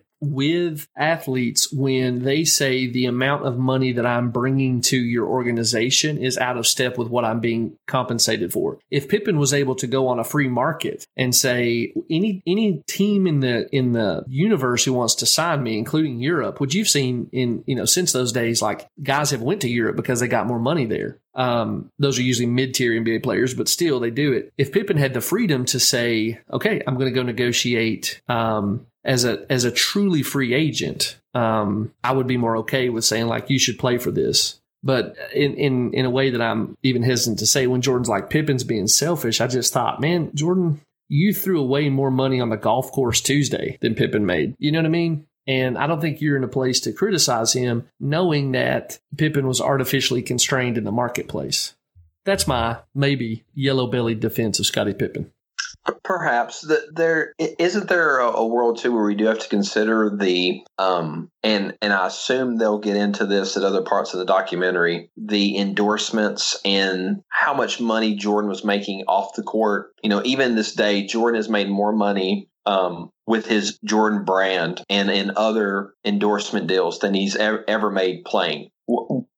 Was Pippen unable? Because I, I, don't recall. Was he just unable to have those type of deals, or or um, was that just not in his nature because he, he was a lot more shy and reserved? That you know, um, because I understand the argument. You know, you you sign the contract, pay for, you know, uh, play for it, and then you will get your day in time. Or hey, you shouldn't have signed such a long one. But you know, was was things so financially strapping um, for Pippen that in part, you know, he, he he didn't have a lot of the endorsement deals. Well, I mean, my recollection from the time, and Jared, I don't mean to step on you if you want to speak to this, but my recollection for the time was that it was Michael Jordan and everybody else. Yeah, mm-hmm. mine too. You know, we since saw Little Penny, and uh, I'm trying to think. You know, I, I, guess Shaq had a big endorsement deal. LeBron clearly, uh, I think LeBron is on pace to earn a sizable amount more outside of the NBA than he made as a player through contracts. But I remember Jordan and, and Air Jordan being basically the only person like, you know, the only person in that category when he was making that endorsement deal. He, he seemed to be I mean, was there a second, you know, well known, well compensated pro, uh, professional endorser? I don't know that we ever saw that really uh, on Jordan's level till till Tiger Woods actually.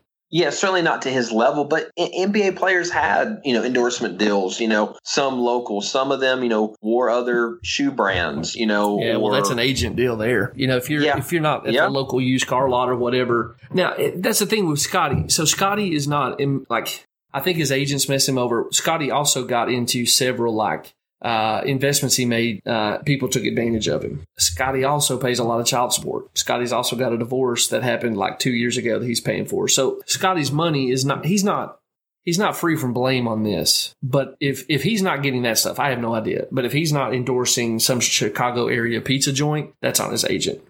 Yep, that, that, that's fair. So that's that's where episode two winds down. Is Pippen in the contract dispute, the the mistrust he has for the organization. Jordan's mistrust goes back even longer for the organization, and what should be a celebratory time of capturing their fifth title has become a huge amount of pressure to get number six because this is going to be their final year together. Pippen's not playing. He's recovering from foot surgery. And the Bulls out of the gate are struggling um, in the early part of the 97 98 season. And right around Thanksgiving time, uh, November 24th, 1997, Pippen demands a trade. He says, I'm not going to play for the Bulls. And he demands a trade and that's where episode two winds up. It's the Krause apocalypse, man. Uh, mm-hmm. So let me tell you how a smart and reasonable, and I, not, I, say smart, I'm not some genius GM. Nobody's ever called and asked me to be a GM for an NBA franchise.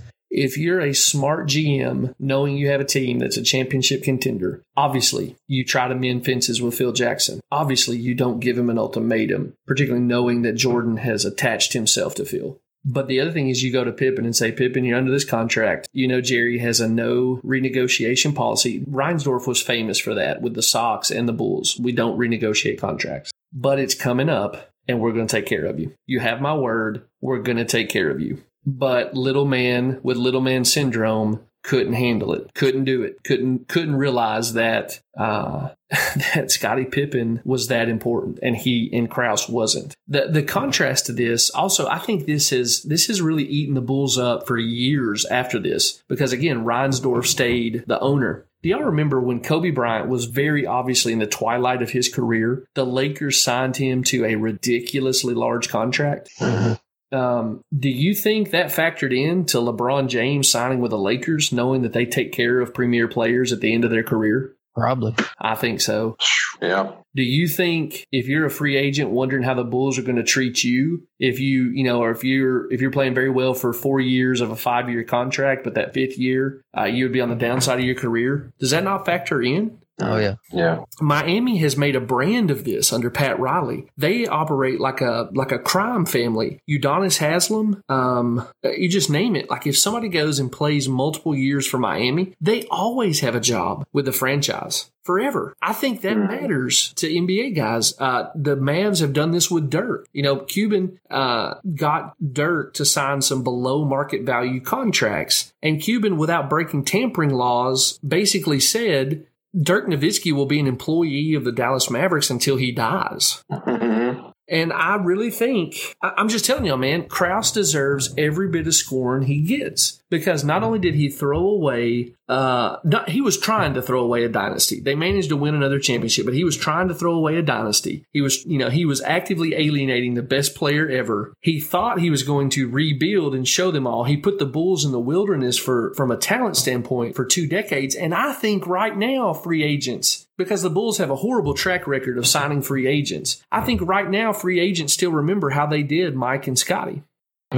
Yeah. You tell I get animated about this? You you are passionate indeed about this, Jeff. Um, that's for sure. I watched a lot of Tim Floyd. I'll just say that. I watched a lot of Tim Floyd. Tim Floyd referenced, you know, how he had already been handpicked. Yeah. I'm like, how, How- crazy is this? How insulting. yeah. You know, think about guys. The the the most influential layperson in your church. Things go toxic. You know that he wants you gone, and he starts asking. He starts bringing another preacher to sit in your sermon so he can get to know the church. Can you imagine? Yeah, that's that's it's uh it's unusual. That's that is for sure. Um, Krause is there, there's two there's two pop culture figures that Krause makes me think of. You know the big boss dude in Space Jam. yeah, Mhm. Sometime go do a Google image search for that thing and then put it up against Krause and tell me they don't look alike. And the other thing that Krause makes me think of is Jabba the Hutt. When I saw Jabba the Hutt's face for the first time, I was like, I've seen that face before. And I realized it was Jerry Krause. I'm not saying it's physical. I'm saying it's probably an emotional resemblance in my heart, but they look like I, so I've heard the Space Jam one before. I've not I've not considered um, the connection with uh, Star Wars. Yeah, I will tell you this to try to balance a little bit of my sub Christian scathing here. The best thing that Jerry Krause did outside of finding Scottie Pippen was refused to be inducted into the Basketball Hall of Fame until Tex Winter was. And out of everything I hate about Jerry Krause, I'm really thankful that he tried with what little influence he had to shine a light on what a travesty it is that Tex Winter wasn't in the Hall of Fame. And if you don't know, listener, Tex Winter is the guy who created the, the triangle offense. The that's the offense that that Phil Jackson incorporated with both the Bulls and the Lakers that allowed uh, Jordan to thrive. I mean, I say allowed. Uh, Jordan loved, you know, eventually came to love the system and saw it as a huge advantage. Pippen, uh, Kobe Bryant, Shaq, they were all, you know, under Phil Jackson, they were running Tex's offense, the the triangle offense, and he may still not be in the Hall of Fame. wow. Well, that's where the documentary leaves us. Um, last night, um, I, I think I messaged you, Jeff, um, or maybe both of y'all. I could have stayed up and watched, you know, the next eight episodes if they would have had them, you know, playing Yeah, um, in succession. Um, it it it took took me back, took me back to being a kid, took me back to that, you know, just you know, love and just e- even being enamored with Jordan the player, and uh, and then also though seeing that there are cracks in the armor with with him as a human, and that this guy isn't perfect, and um, there there's a need there um, that he and that all of us have. Um, so um, I um, I think the first two episodes were really done well, and um, you know the thousands of hours of footage they shot um, for them to be able to try and put this down into 10 50 minute you know episodes i'm sure was daunting um, but I'm, I'm i'm really glad they did and i'm i'm looking forward lord willing to seeing the uh, next eight episodes Yeah, and that's such a good bow to put on this, Terry. I've got more questions for y'all though. go ahead Uh, did y'all see that Jordan was concerned about this documentary being released and it, re, you know, causing people to see him as a jerk? yes I saw that. Did any of you not know that Jordan was an insanely vicious competitor? No, I knew it, and I knew he was a gambler, and I knew he made fun. I mean, uh, you know, I think I don't know. I don't know that I'm gonna. Be, I don't think I'm gonna be surprised. I guess. Yeah, yeah. Yeah, I I agree with Jared. I didn't know how much um, was going on with him in front office stuff and how he would berate Krause and stuff. I, I wasn't um, aware of that much. Um, but yeah, uh, him on the court and even him and the, the compulsive, seemingly gambler that he may be or may have been, the, the antics on golf course horses and that kind of stuff. I mean, I knew that was at a level that probably is not healthy. Um, so I knew that, but I, I, so I'm not shocked by it, um, at least thus far. Yeah, I think I grew up knowing it like y'all did. Now we did. We've heard, we've ahead, heard his we've heard his Hall of Fame speech. Exactly. exactly. I mean, go ahead. I was just going to say that we knew it and we heard like stories of it. We heard about the fight with Steve Kerr, um, making fun of Ron Harper's stuttering. hmm We heard that. Then we, the whole nation saw his Hall of Fame speech. Uh, and the Gospel Coalition retweeted one of their like, "Do you still want to be like Mike?" pieces about it this week. Like it's old news. And so I guess the person, I I mean, I don't know. Mike knows what he wants to do with his brand, and his brand has always been very important to him for good reason. But I just wonder who the person is who cares enough to watch this documentary for this long, spread out over this amount of time. Who you know who that person is who doesn't also know Jordan was a vicious competitor. hmm Yeah. Um, the other thing I just wanted to ask is if I could let you buy every garment you saw in that documentary that you would like to have that was Bulls gear, how much money do you think you would spend? Jared, you're the you're the expert on you know online and and you know eBay selling and buying and stuff. Um, what, what do you think all that would cost? Oh, there's well over millions there, man. I mean, people are going berserk over Jordan stuff right now online, and some of that, some of that, uh, like if you could get a tr- somebody's trophy or a ring, somebody else, like even a, somebody low on the totem pole who warmed the bench the whole time, and get one of their rings and sell it. I mean, it, it would be over a million dollars. I mean, Dennis it was Hopson is taking notes right now. I'm serious, E. B A Y.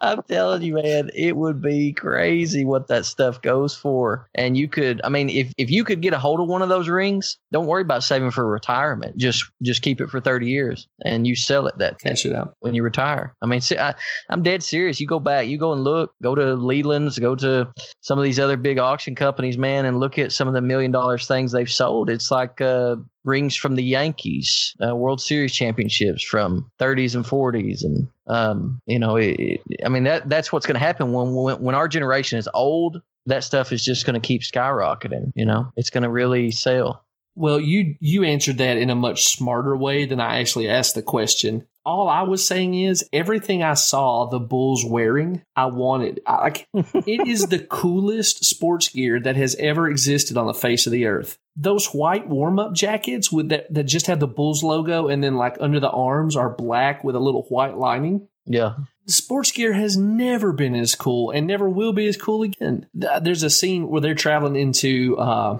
into I guess Paris, and just the whole team is wearing these really simple Chicago Bulls sweatshirts. I was online being like, "Where can I find the retro '97 Bull?" You know what I mean? Like, it's the coolest looking gear of all time, and I don't I don't think anything will ever touch it or uh, exceed it.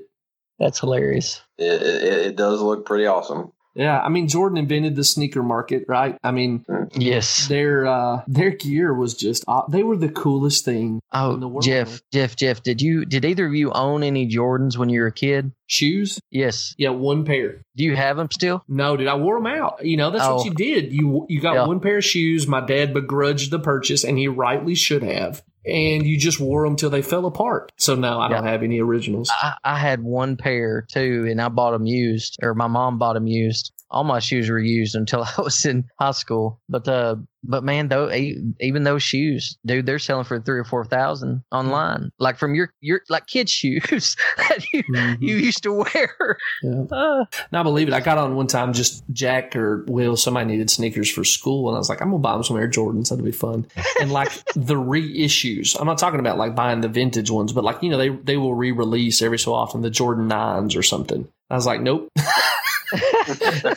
no, sir. Now, I actually bought a more expensive shoe than the pair of Jordans I bought. Um, was the Air Pennies, and I Oh, think wow. I think they were one hundred and thirty five dollars. And I had to put birthday money plus give my dad a small coronary to get them.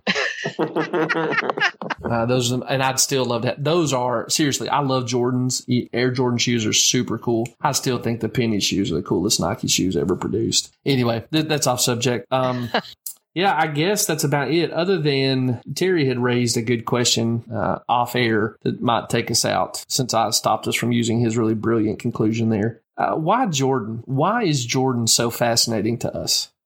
I think it's why Curry is fascinating to this generation in part, you know, doing things that nobody before him did. I mean, you had Clyde the Glide, but even he looked mediocre when Jordan came gliding, Mm. you know, Air Jordan. I mean, it, like you said, Jeff, it wasn't that his dunks were spectacular. It's that he, he actually looked like he could fly. I mean, when he would do a dunk, it's like, how did he? It's almost like there were stairs, invisible stairs under him Mhm. visible treadmill. I mean, it's just, it was just amazing. He was, and the shots, and they showed a bunch of them in the documentaries last night. The shots where his back was to the goal, he just knew where the backboard was. He knew what angle to throw the ball up at, and then the the palming it with one hand and shooting it. Yeah, yeah. That those big hands, man. Those big meaty hands. the you know Jared's right. They they definitely marketed him um a, a, an individual amazing talent on a, a team in a team sport. They they marketed him to kids. Um my, my first video games as a child were not um, I didn't have a Nintendo. Um, I didn't have an Atari. I had these handheld battery powered games. And the very first game I ever got was Jordan versus Bird.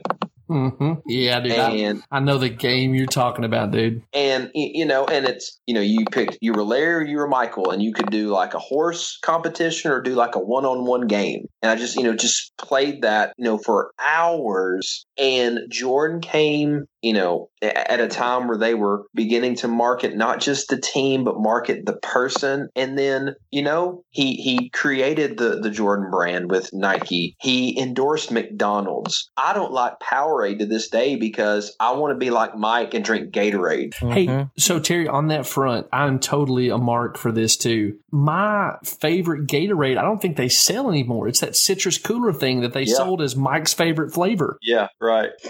yeah. Yeah. If you find that in your basement, Jeff, don't drink it, okay? It's probably it's probably soured by now. Okay. Uh, yeah, yeah, that's that's good warning. Good warning. You know, but they you know, but but it all came together with this once in a lifetime athlete and this competitive drive where he wanted to be the best even though he was already the best and he had that capacity like the great ones do to when it mattered the most. You know like jared you said it earlier he found a way to win.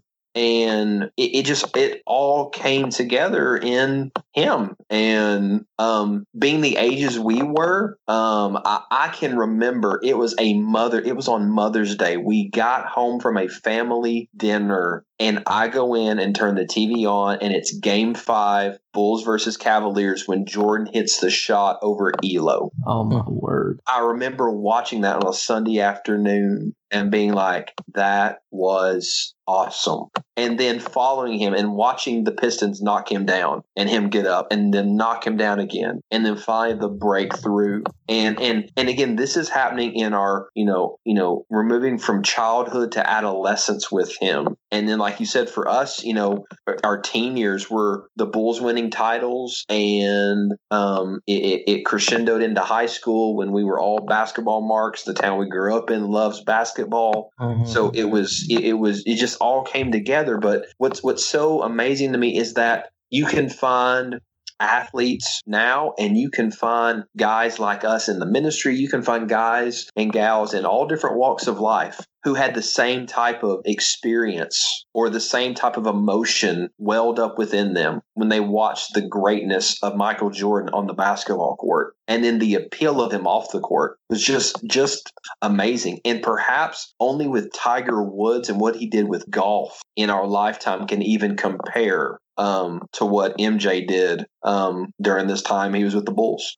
Yeah, I mean, it, it's hard to argue with that. I think that Americans, particularly, but just generally humans, uh, we like the thing that is obviously the best that's ever been. You know what I mean? Like we tell stories about that. Um, and, and something that came out of my conversation with Christy, because again, she knows my unhealthy obsession with Michael Jordan's greatness. But a lot of this stuff is fairly new to her because she just still probably doesn't care, but just didn't care enough to know about it. She just knew he was a thing.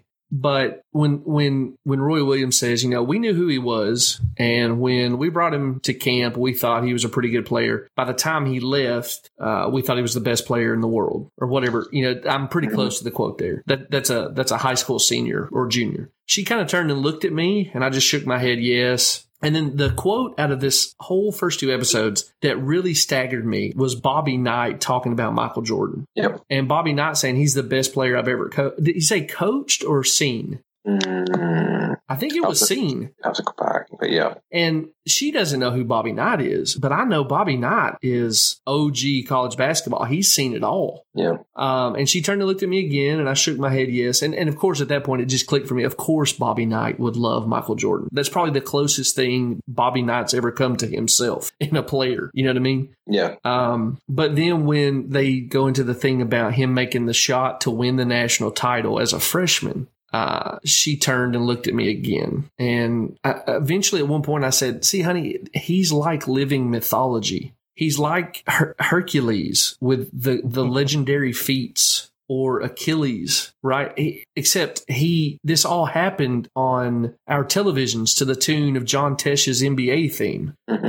Mhm. Like he really did this stuff. He's really this uh, documentably great. And again, I like. I have no hate in my life for LeBron James. LeBron James has done amazing things, yes. but it just you know, how many rings did he win? A sh- did he hit a game-winning shot as a college player to win a national championship? You, you know what I mean? Like I think that I have a compelling argument for why Jordan is a greater basketball player as an individual than LeBron. But I also think someone like my wife can look at the trials and conquests of Michael Jordan and say, "Oh, I get it. It's it's documentable. He has the pelts on the wall."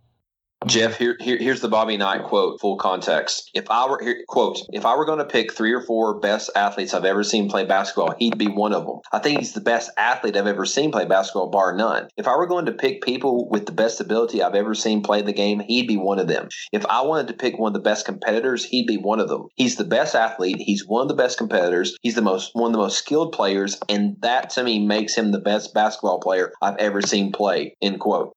That's Bobby Knight in 1984 before Jordan had ever laced him up in the NBA. Wow, that's insane. Yeah. So again, I'm just, I'm just going to go back to the Hercules comparison. We watched him go through the trials, and we watched him collect the monsters' heads. It was the NCAA championship uh, winning shot. It was uh, the dunk contest stuff. It was struggling against the Pistons for years and finally vanquishing them. It was stringing together uh, three championships in a row when he finally broke through. Taking Magic's uh, you know head with him. Taking Clyde Drexler, who was at the time legitimately at the time people said Drexler may be better, just unknown because he's out in Portland. Um, we watched him go play baseball and then come back to basketball, and within a matter of months, be the best player again. He, When the league had gotten younger yeah, with Yeah. the Grant Hills, the Pennies, and the Shaqs. Yeah. And, and yes, he ended up playing the Sonics and the Jazz for those three titles. But the league that he was becoming, you know, that, that aging gunfighter in the Western movie, Yeah. where could he rise to the challenge one more time? And with the Bulls, he always did. Uh, yeah, he always did. That's the thing. I I think I think it's the closest thing we have to one of the legendary great men of old is Michael Jordan. Uh, I said I was going to let this go. I, I just want to ask, who do you think the contenders were from? Say, let's let's go to the first championship uh, was won in '91, right? Yeah. Okay, 91 through the end. So the last championship, uh, was it 97 or 98? I know that's the subject of the documentary, but I can't remember. Yeah, I mean, it was the 97 98 season. So they began in 97 in the fall, and they, they would have won it in the uh, spring of 1998. Yeah. Okay. So really, the span we're talking about in the championship run is from the 1990 beginning, you know, the beginning of the 90 91 season to the end of the 97 98, right? Where they're in the championship window. hmm Jordan was probably the best player in the league far before that. But let's just take that window. In the documentary, somebody says Pippen was maybe the second best player in the league. Is that a credible claim in that window? And if so, who are the other contenders off the top of your head? Who are the other other contenders for the best player in the league? Yeah. That what you're asking? Okay, so I'll, I'll go first. Um, obviously, Olajuwon has those two incredible years um, with Jordan out of the league. Mhm. So, so I, I think you've got to say in that time span, Olajuwon's got to be considered one of the best. David and he Robinson. did it. He did it in in sort of Jordan fashion too, and that like he took apart David Robinson, who was his rival for the throne. Correct. You know what I mean? Correct, correct. He took he took apart every yeah, and then he took apart Shaq, a young Shaq in that finals. He took apart Patrick Ewing in the finals before. You know, so he he faced his counterparts, if you will, who who were vying for who's the best center in the game at the time, and he he defeated them. So think Olajuwon, um, got to put Charles Barkley. Um, if if memory serves right, so Malone, Carmelo Malone won an MVP, and then Jordan and the Bulls beat them in the finals. Sir Charles Barkley won an MVP with Phoenix, who who for my money, I would say in that early title run, Barkley was the second best player in the NBA, um, next to Jordan. Mm-hmm. So so Olajuwon and um, Barkley for me are probably like one A, one B. And then I, I do think toward the end of you know toward the end of the second run, you do have to consider uh, a Karl Malone, a young Shaq, um, a, a Grant Hill before injury, a Penny Hardaway before injury. Like there were guys coming, you know. And and, and I listened to Chris Broussard some last night after um, this um, documentary aired, and, and he was drooling at the possibility of having because okay, so Jordan retires after the sixth title. The next year is the shortened season due to the lockout. You have David Robinson and a young Tim Duncan Yeah. who win the title. And Broussard was foaming at the mouth, practically saying, Wouldn't it have been great to see if the aging veteran Jordan and the aging Pippen would face off against a powerhouse front court for the championship? A shortened season may have been great for, for Jordan and the Bulls, you know, and, and may have given them some fresher legs. But wouldn't that have been great to see? And then we obviously we never got a chance to. Um, so I know it's a little derailed from your question, No, Jeff, but answer. I, I, I'm going to go Olajuwon Barkley, and then you kind of have this wave of younger guys coming, and you could throw you know Karl Malone's in there and, and stuff. But for my money, I go Olajuwon and Barkley. Jared, your thoughts? Yeah, I, I don't really have anything to add to that. I mean, I agree with Terry in those, in all those he mentioned. Well, then we've come to consensus, except that I'm going to say so. I've got like these windows of opportunity. I think Akeem was eligible for second best in the league the year before and after they won their championships. Just looking at his career, um, I think Barkley was eligible for second best in the league um, and and probably attained it a couple. You know, I'm I'm more confident in Barkley even than I am Akeem. The uh, two years before he left Phoenix, uh, sorry, uh, Philadelphia. If y'all remember that last year that he was with Philadelphia, he played like garbage trying to get out of there. So the two years leading up to that, and then all the way through uh, at least the year that they went to the finals, if not the year after, I think Barkley has a claim to it. But the other person I'm going to put in the hopper is Scottie Pippen. And I think Scottie's is longer as eligible candidate than either Hakeem's or Barkley's. Um, now, a lot of that's bias, but I was watching Scottie every night. And there's nothing he couldn't do. Uh, when Jordan wasn't in the game, they didn't miss a beat, really. Uh, you know, the, d- to illustrate this as a person, I'll never countenance the idea that LeBron's better than Jordan because I think that LeBron it exceeds MJ athletically, but I think the degree to which MJ exceeds LeBron in terms of being cutthroat and willing to do whatever it takes to win is greater than the degree that LeBron exceeds MJ athletically. Does that make sense? Yeah. I I do think if I could have God's perspective on what he made a person to do and the capacity that was built into a person and the skill level achieved, I think Scottie Pippen may be better than LeBron. Or at least his peak was better than peak LeBron. Hmm. But I'm in the Scottie Pippen cult and I'm the son you- of the founder. You, you, you are, and, and, and your your mama has, has taught you well. And and Jeff, I'll say your bias, while it's legit, it is an informed bias. Scottie Pippen and his response in the 94 playoffs when the play was called for Kukoc to take the shot is something that I think a lot of people will, fair or not, hold over his head forever when it comes to this as one of those marks against him. Because they say Jordan would would and again we can argue and say well they wouldn't call the play for Jordan not to take the shot. But but for Pippen to sit out that play I think really is a mark against him when we when we talk about this. Because again, it's used really probably unfairly against Pippen. But when you look at what he did that year, he was the All Star Game MVP. I believe he was third in the MVP voting. The Bulls, I think, were only two or three games difference of their record from the year prior. And they'd replaced Michael Jordan, I think, with Randy Myers. And that's not a criticism Pete of Randy Myers. Pete Myers. Pete, Pete Myers, Myers, that's yeah, right. yep, yep. Pete Myers. And that's not a criticism of Pete Right. Myers, but they took the second, they, they, they kept the second best player, lost the greatest player of all time, and replaced him with like a pretty good defensive role player. Right, right. And they were a fluky foul call away from beating the Knicks and moving on in the Eastern Conference playoffs. Um, but, but I think that's one of those those scenarios where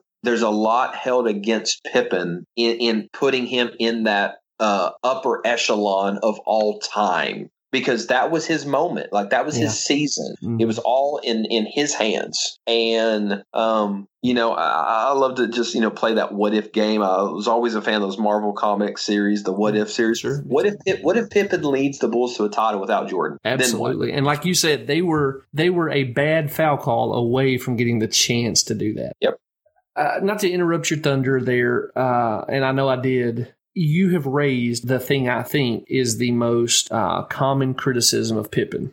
I think it is so profoundly hypo- hypocritical of NBA fans to hold that against Pippen. Here's what here's where I'm coming from on this. Now, Bill Simmons has made a similar argument in his book of basketball, and if anybody wants to go look it up, go read it. It's probably better than mine. But Scottie Pippen spent every year of his professional career watching Michael Jordan say the way that you know this is my team is that I have the ball when it matters. I may decide to pass, but I have the ball when it matters. And everybody in the world cheered for him because of that insistence that when the game was on the line, it is my right as the best player on this team to take that shot. And when Phil gives Kukoc that assignment, he's wrong. It is contrary to everything the Bulls had been about during the entire uh, time Michael Jordan had ruled the roost and hung banners for them. Pippen was right to demand that shot. What do we think Michael Jordan would have done if Phil Jackson had called the shot for Toni Kukoc and he wanted to take it? He might have torn Phil's throat out. All Scottie Pippen was doing was emulating the greatest player of all time, who he knew better as a teammate than anyone else. He was right, Phil was wrong. And here's the deal we'd all know it if Toni had missed the shot. That's absolutely right. Did did did Phil know something about Scottie? You know that we don't, or or or not? I, I don't know. It you know? doesn't matter. It, it, that's the that's the thing. P- this is Pippen's team. He's the guy you're leaning on. He's the guy who's brought you this far after Jordan. He he's the guy. You were quite happy to do it for Michael. I love Phil Jackson and respect him, but he was wrong. That was Scottie's shot, and Scottie did the sanest thing possible to stand up for his own uh, place on that team. And again, if if misses, misses the shot, the historical narrative is entirely different. People are saying that should have been Scottie's shot. Make it or miss it, it should have been Scottie's. But Toni hits the shot, and everybody thinks Pippen is somehow a selfish player. Pippen is the most unselfish player that I know of, other than maybe Larry Bird in my lifetime. And all of a sudden, him just acting like the Bulls have always acted when it was 23 instead of 33, now he's a selfish player. Get the heck out of here with that. if it if if the plays call for someone other than Kukoc, is does Pippen go along with it? But everything that came out of the Dream Team book and documentary, and everything with the signing of Kukoc, and Another How- Krause problem because he. you, you know he, he created it absolutely. He, he, he, he he he messed it up big time there. But you know, again, revisionist history and stuff. You know, um, but I wonder if again, if if Phil sees something in the Knicks defense and he says, "I think we can exploit this and get an open look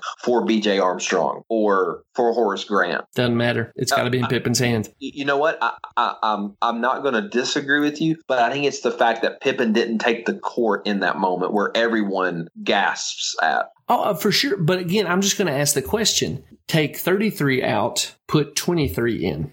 And Phil says Scottie gets the shot. You know, Scottie was the first person that MJ named in his Hall of Fame acceptance speech. So I'm willing to believe that perhaps MJ would have learned by the end of his time that, yeah, you know, it's probably a good idea for Scottie to take the shot because the defense is going to key on me. But let Phil say Toni's going to take the shot. And what, did, uh, honest to goodness, it's a serious question. What do you guys think Jordan does?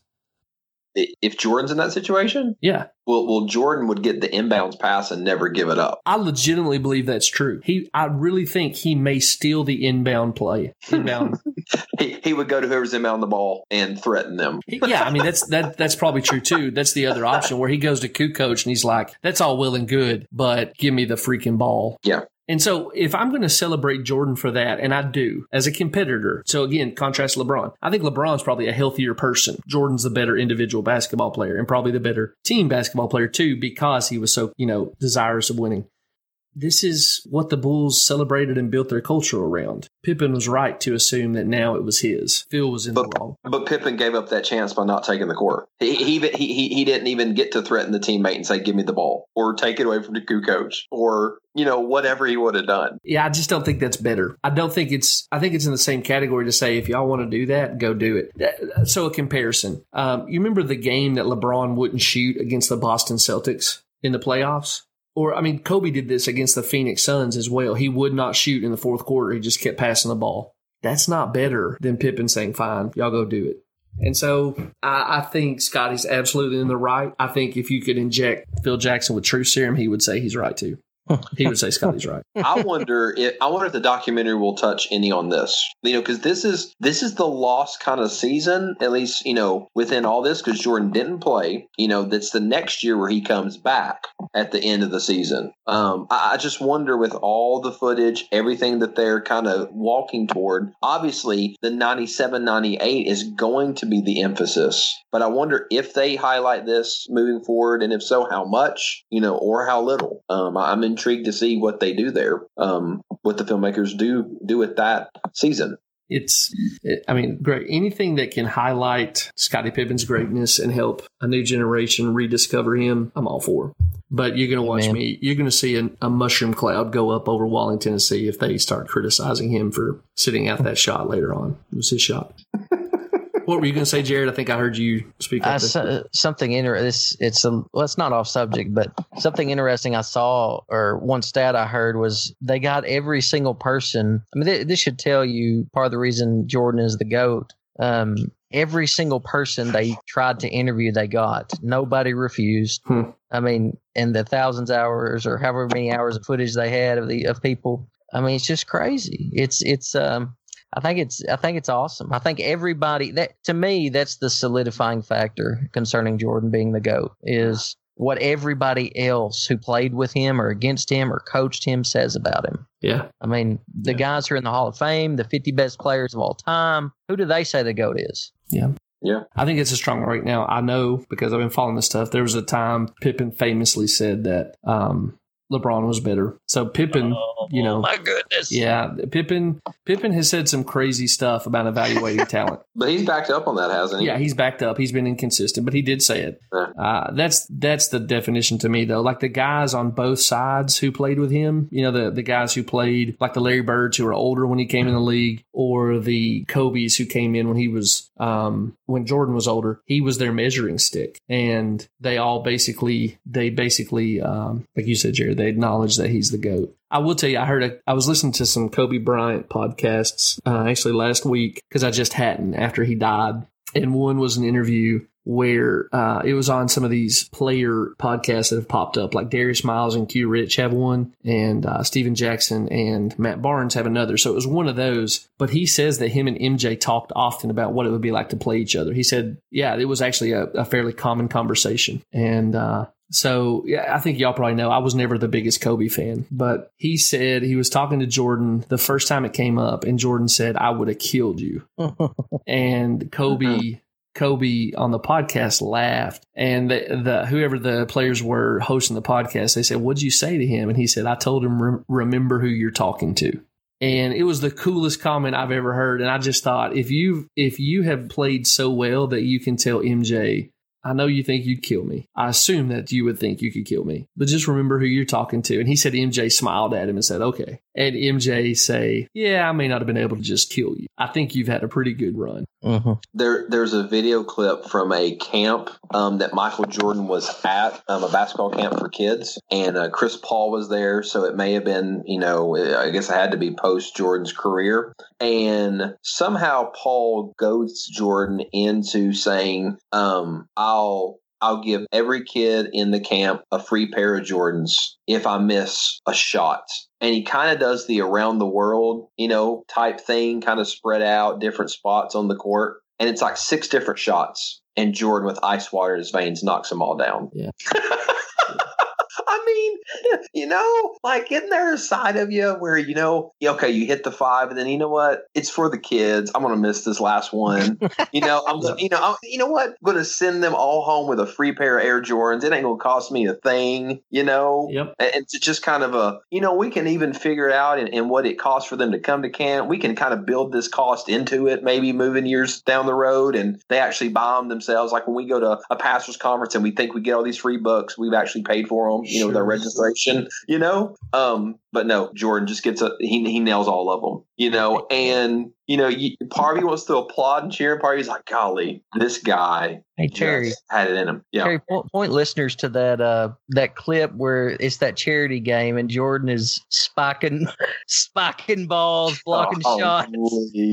Uh, I'll have to find that. Yeah, um, it, it is a it is a charity game that goes way back um, into the um, mid to early age. Jordan is young. Larry Bird. It's like a I think it's a three on three. It's a Kenny Rogers basketball like charity tournament. Speaking of the And- goat, rest in There, peace. there, there are three uh, NBA kind of legends. There's Dominique Wilkins, Michael Jordan, and Larry Bird, and they all have these teams of um, musicians, you know, entertainers. You know, John McEnroe plays with Larry Bird and is pretty good. Um, Jordan's team is obviously not playing up to his expectations, and he just begins to go. Uh, into a one man wrecking crew, um, and they, they don't win. They don't. And Larry Bird's team ends up winning the tournament. Um, and and who knows? That may have been another reason why Larry put 63 on the Celtics in the 86 playoffs. But um, it was around that time frame for sure. But yeah, go check it out. It's a it's a Kenny Rogers charity basketball tournament that's got Dominique Wilkins, Michael Jordan, and Larry Bird is sort of the NBA captains of these teams. And um,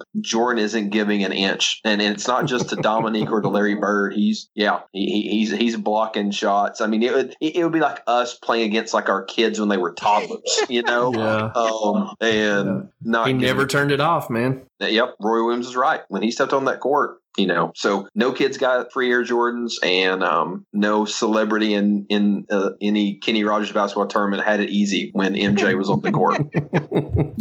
this is what I mean by modern mythology. This is like this is like the people sitting around and be like, you remember when the the Cyclops was destroying the city and Hercules jumped up and plunged a sword in his eye? Like that. That's what we're doing. And Jeff, to your point, like it's not like the legend is growing any greater than it actually was. Yeah, yeah. This is You know, it- not it's it's not like it's not like we can lie about this. You can go find old games everywhere. You know, you can go find the proof. You know, but in '93 when Jordan spins baseline on the Knicks and dunks on the entire Knicks franchise, Franchise. organization, you know, Willis Reed eventually grabbed his calf again because Jordan tore it off the bone in in that dunk. You know, um, I mean, like it it happened. Yeah. Um, It's- it's and- documented. and, and and we can look at you know you guys were talking about the goat status. We can look at the hall of famers who can sit back and say he kept me from a title the Sure. malone stockton the barkley you know the, those guys you know immediately jumped to us the patrick ewings that in another era at another time golly they were good enough to get titles Mhm. they absolutely were good enough to get titles Mhm. and yet the same roadblock stood in front of all of them. Man, I, I wasn't cheering against the 95 96 Bulls um, when they'd won the 72 games, but I enjoyed watching the SuperSonics with Shawn Kemp and Gary Payton. Oh yeah, man. Young I mean, Shawn I- Kemp is know, a revelation. I was, you know, man, I, you know, I was Jordan and the Bulls and Pippen and all that. But, you know, a side of me would have been like, man, it'd be kind of cool to see these young guys get it. And I, I knew based on what Jordan had done to Penny Hardaway and Shaq that had they won, Jordan would have been coming back for them with an intensity level, mm-hmm. you know, that we've probably never seen on the basketball court. Um, so, so, so, you know, just all those teams through that era that didn't get a title, you know, because of him. And uh, Jared, you referenced Rodman earlier. It's interesting. Um, Um, John Salley, Dennis Rodman, James Buddha Edwards, those are three former Pistons right there who got another ring or two or three because of MJ. And, and, and even to see the bad boys, to see some of them make the no doubt business decision, you know, to, to go to Chicago, but also to go play for a title, to play with this guy who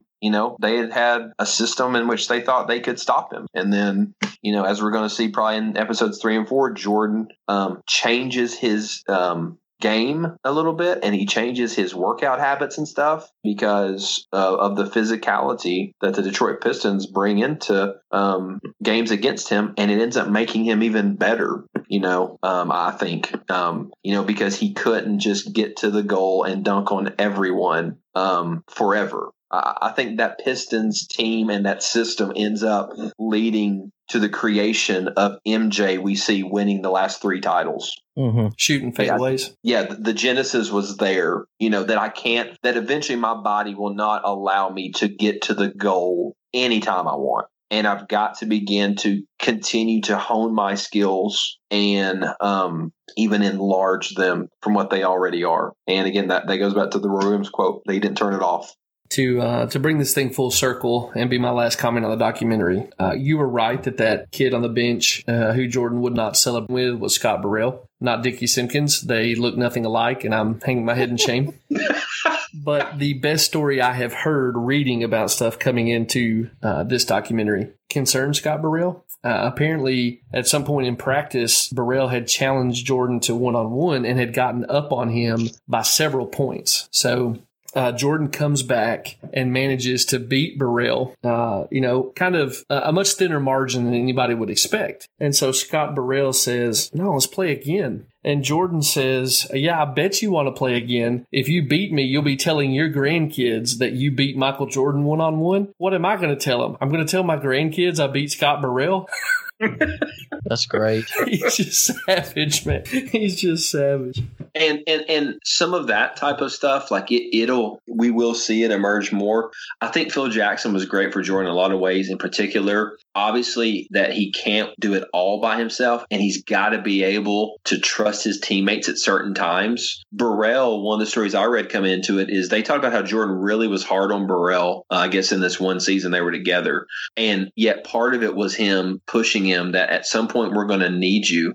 And I believe it was in the playoff run, Burrell drops 23 in one of their games and helps them win um, that particular game um, in that playoff run that here that's documented during the last dance.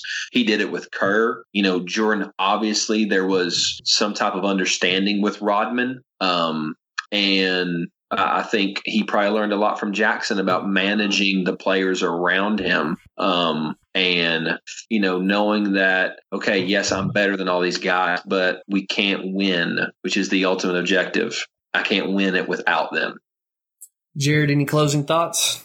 No, I, I just remember a similar story as you told Jeff. I can't remember who the rookie was. I don't want to say it was Burrell, um, but it was when Jordan was retired. Yeah. And he came back and played. Oh, I can't remember who it was. The, the guy was running his mouth. Yeah. Um, so this is actually in the ESPN story on Michael Jordan turning 50. And they is when he owned the Bobcats uh, and the the Hornets now. But anyway, they had a young product from Duke who was very athletic and his name is escaping me now. I have to go back and look at it. But he was he was an NBA swingman, probably played small forward. Um, is it Benjamin? I can't remember. I really can't remember right now. I have to look it up. And, and listener, you can find it in the ESPN article too. Um, but he, he was an athletic kid, um, uh, you know, had reached veteran status three or four years in the league, and he was talking it up with Michael, challenging him. And so Michael Jordan at 50 years old says, fine, let's do it. And so I can't remember if it was the same day or the next day. They lace him up. Jordan works him and beats him uh, in convincing fashion. And, you know, everybody's marveling, but they said in the story that Jordan was in the trainer's room doing uh, ice baths and heat sessions for like three or four days afterwards. Mm-hmm And that's what he told the guy doing the story. He said, you know, I can still do some stuff, but this is what it cost me. And so I don't think Jordan could I don't think he could do that over a prolonged time frame at that level. Mm-hmm. But I think it speaks to his genetic profile and just how competitive. Like he he really would tear his arm off to beat you with it. You know, those stories he, are awesome though, he, man. He, he, would tear your arm off and beat, you, beat you, with it. yeah. yeah. yeah. Uh, Somewhere Steve Kerr just flinched. he didn't know if uh, he didn't know if somebody was talking about Jordan or China, but he flinched.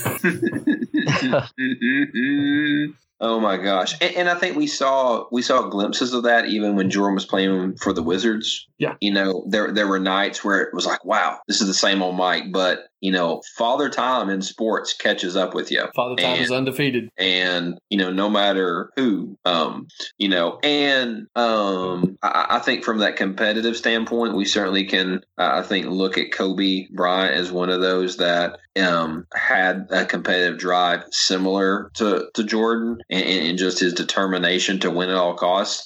But in Kobe's latter years, we had, you know, Jeff, like you said, a franchise that revered him and wanted him to never leave them, even if it meant basically sacrificing, you know, the um, a, a few years uh, of winning. But they also gave Kobe the green light as a scorer. Can you imagine if if Jordan would have had another year or two and and they literally gave him the green light like he had as a rookie or a young player. Just man you know what mj you you could never get more than your career high of 69 like, hmm. what, what, what if they have said, you know what, Jordan, you're so great, you've never even sniffed Wilt Chamberlain's 100 point game. Like, what if they would have yeah. ever done that and just just given, you know, what if Jordan had a stretch in his latter career where they said, you know what, just go see how many you can get tonight?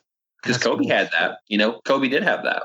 You know, Kobe's final game. I mean, guys are passing wide open looks to mm-hmm. give give give the great Kobe Bryant a shot. You know, um, it just it's intriguing to think again. What, what if? And and yet, would he have been so frustrated with the notion that we're we're not winning. Yeah. If that were the setting, that he he wouldn't he wouldn't respond like we think he would. Yeah, that's actually what I was going to say. I, that's not a backhanded shot at Kobe. I just think Jordan would have been disgusted by the charade charade of it all, you know. And uh, it's okay that Kobe wasn't, but I just don't think I think Jordan would have been out trying his hand as an owner or baseball. Or, you know, he would have found something that wasn't um, artificial. Just my two cents. Yeah, it's you know, and, what this um, what this is doing, it's not only showing us old highlights and stirring up those things again. We're we're having these prolonged conversations just about you know the, the the greatness of Jordan and and what what things would have looked like you know had it been different. Um, yeah, it's it's just fascinating to to talk through these things and to you know you know like we said our kids get to watch this and you know, see, hey, here, here's what all the fuss is about um, when we when we talk about Michael Jordan. yep, except for the Dennis Rodman stuff. Yeah. Uh, so, guys, three hours every every uh, following every set of episodes. We good for that right now? Just sign us up. I'm game. okay. Sounds like fun. Yeah. Hey, nobody I'd rather talk it over with, fellas. Uh, Terry, where can our listeners find you on the interwebs? Uh, check me out on Twitter at Turry F T U R O I Turry F. Indeed. And Dr. Moore, tell us all the good stuff you got going on. Uh, you can find me on Jared H. Moore at Twitter. Um, please check out my articles on monergism, and I've got an article dropping soon on the Founders blog. Um, so check that out. I'm responding to Matthew Lee Anderson, and um, you can find me on Facebook at All Truth Is God's Truth. And I've got a book coming out in September called The Pop Culture Parent. Uh, check that out as well. Awesome stuff. I need you to go at Matthew Lee Anderson like Jordan went at Kwame Brown.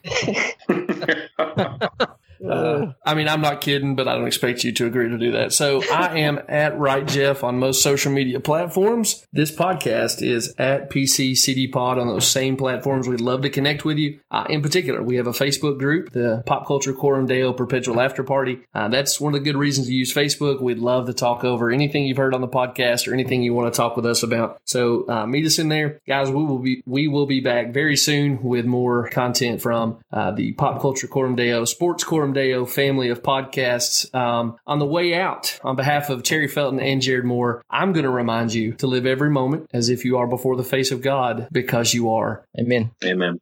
Talk to you guys later.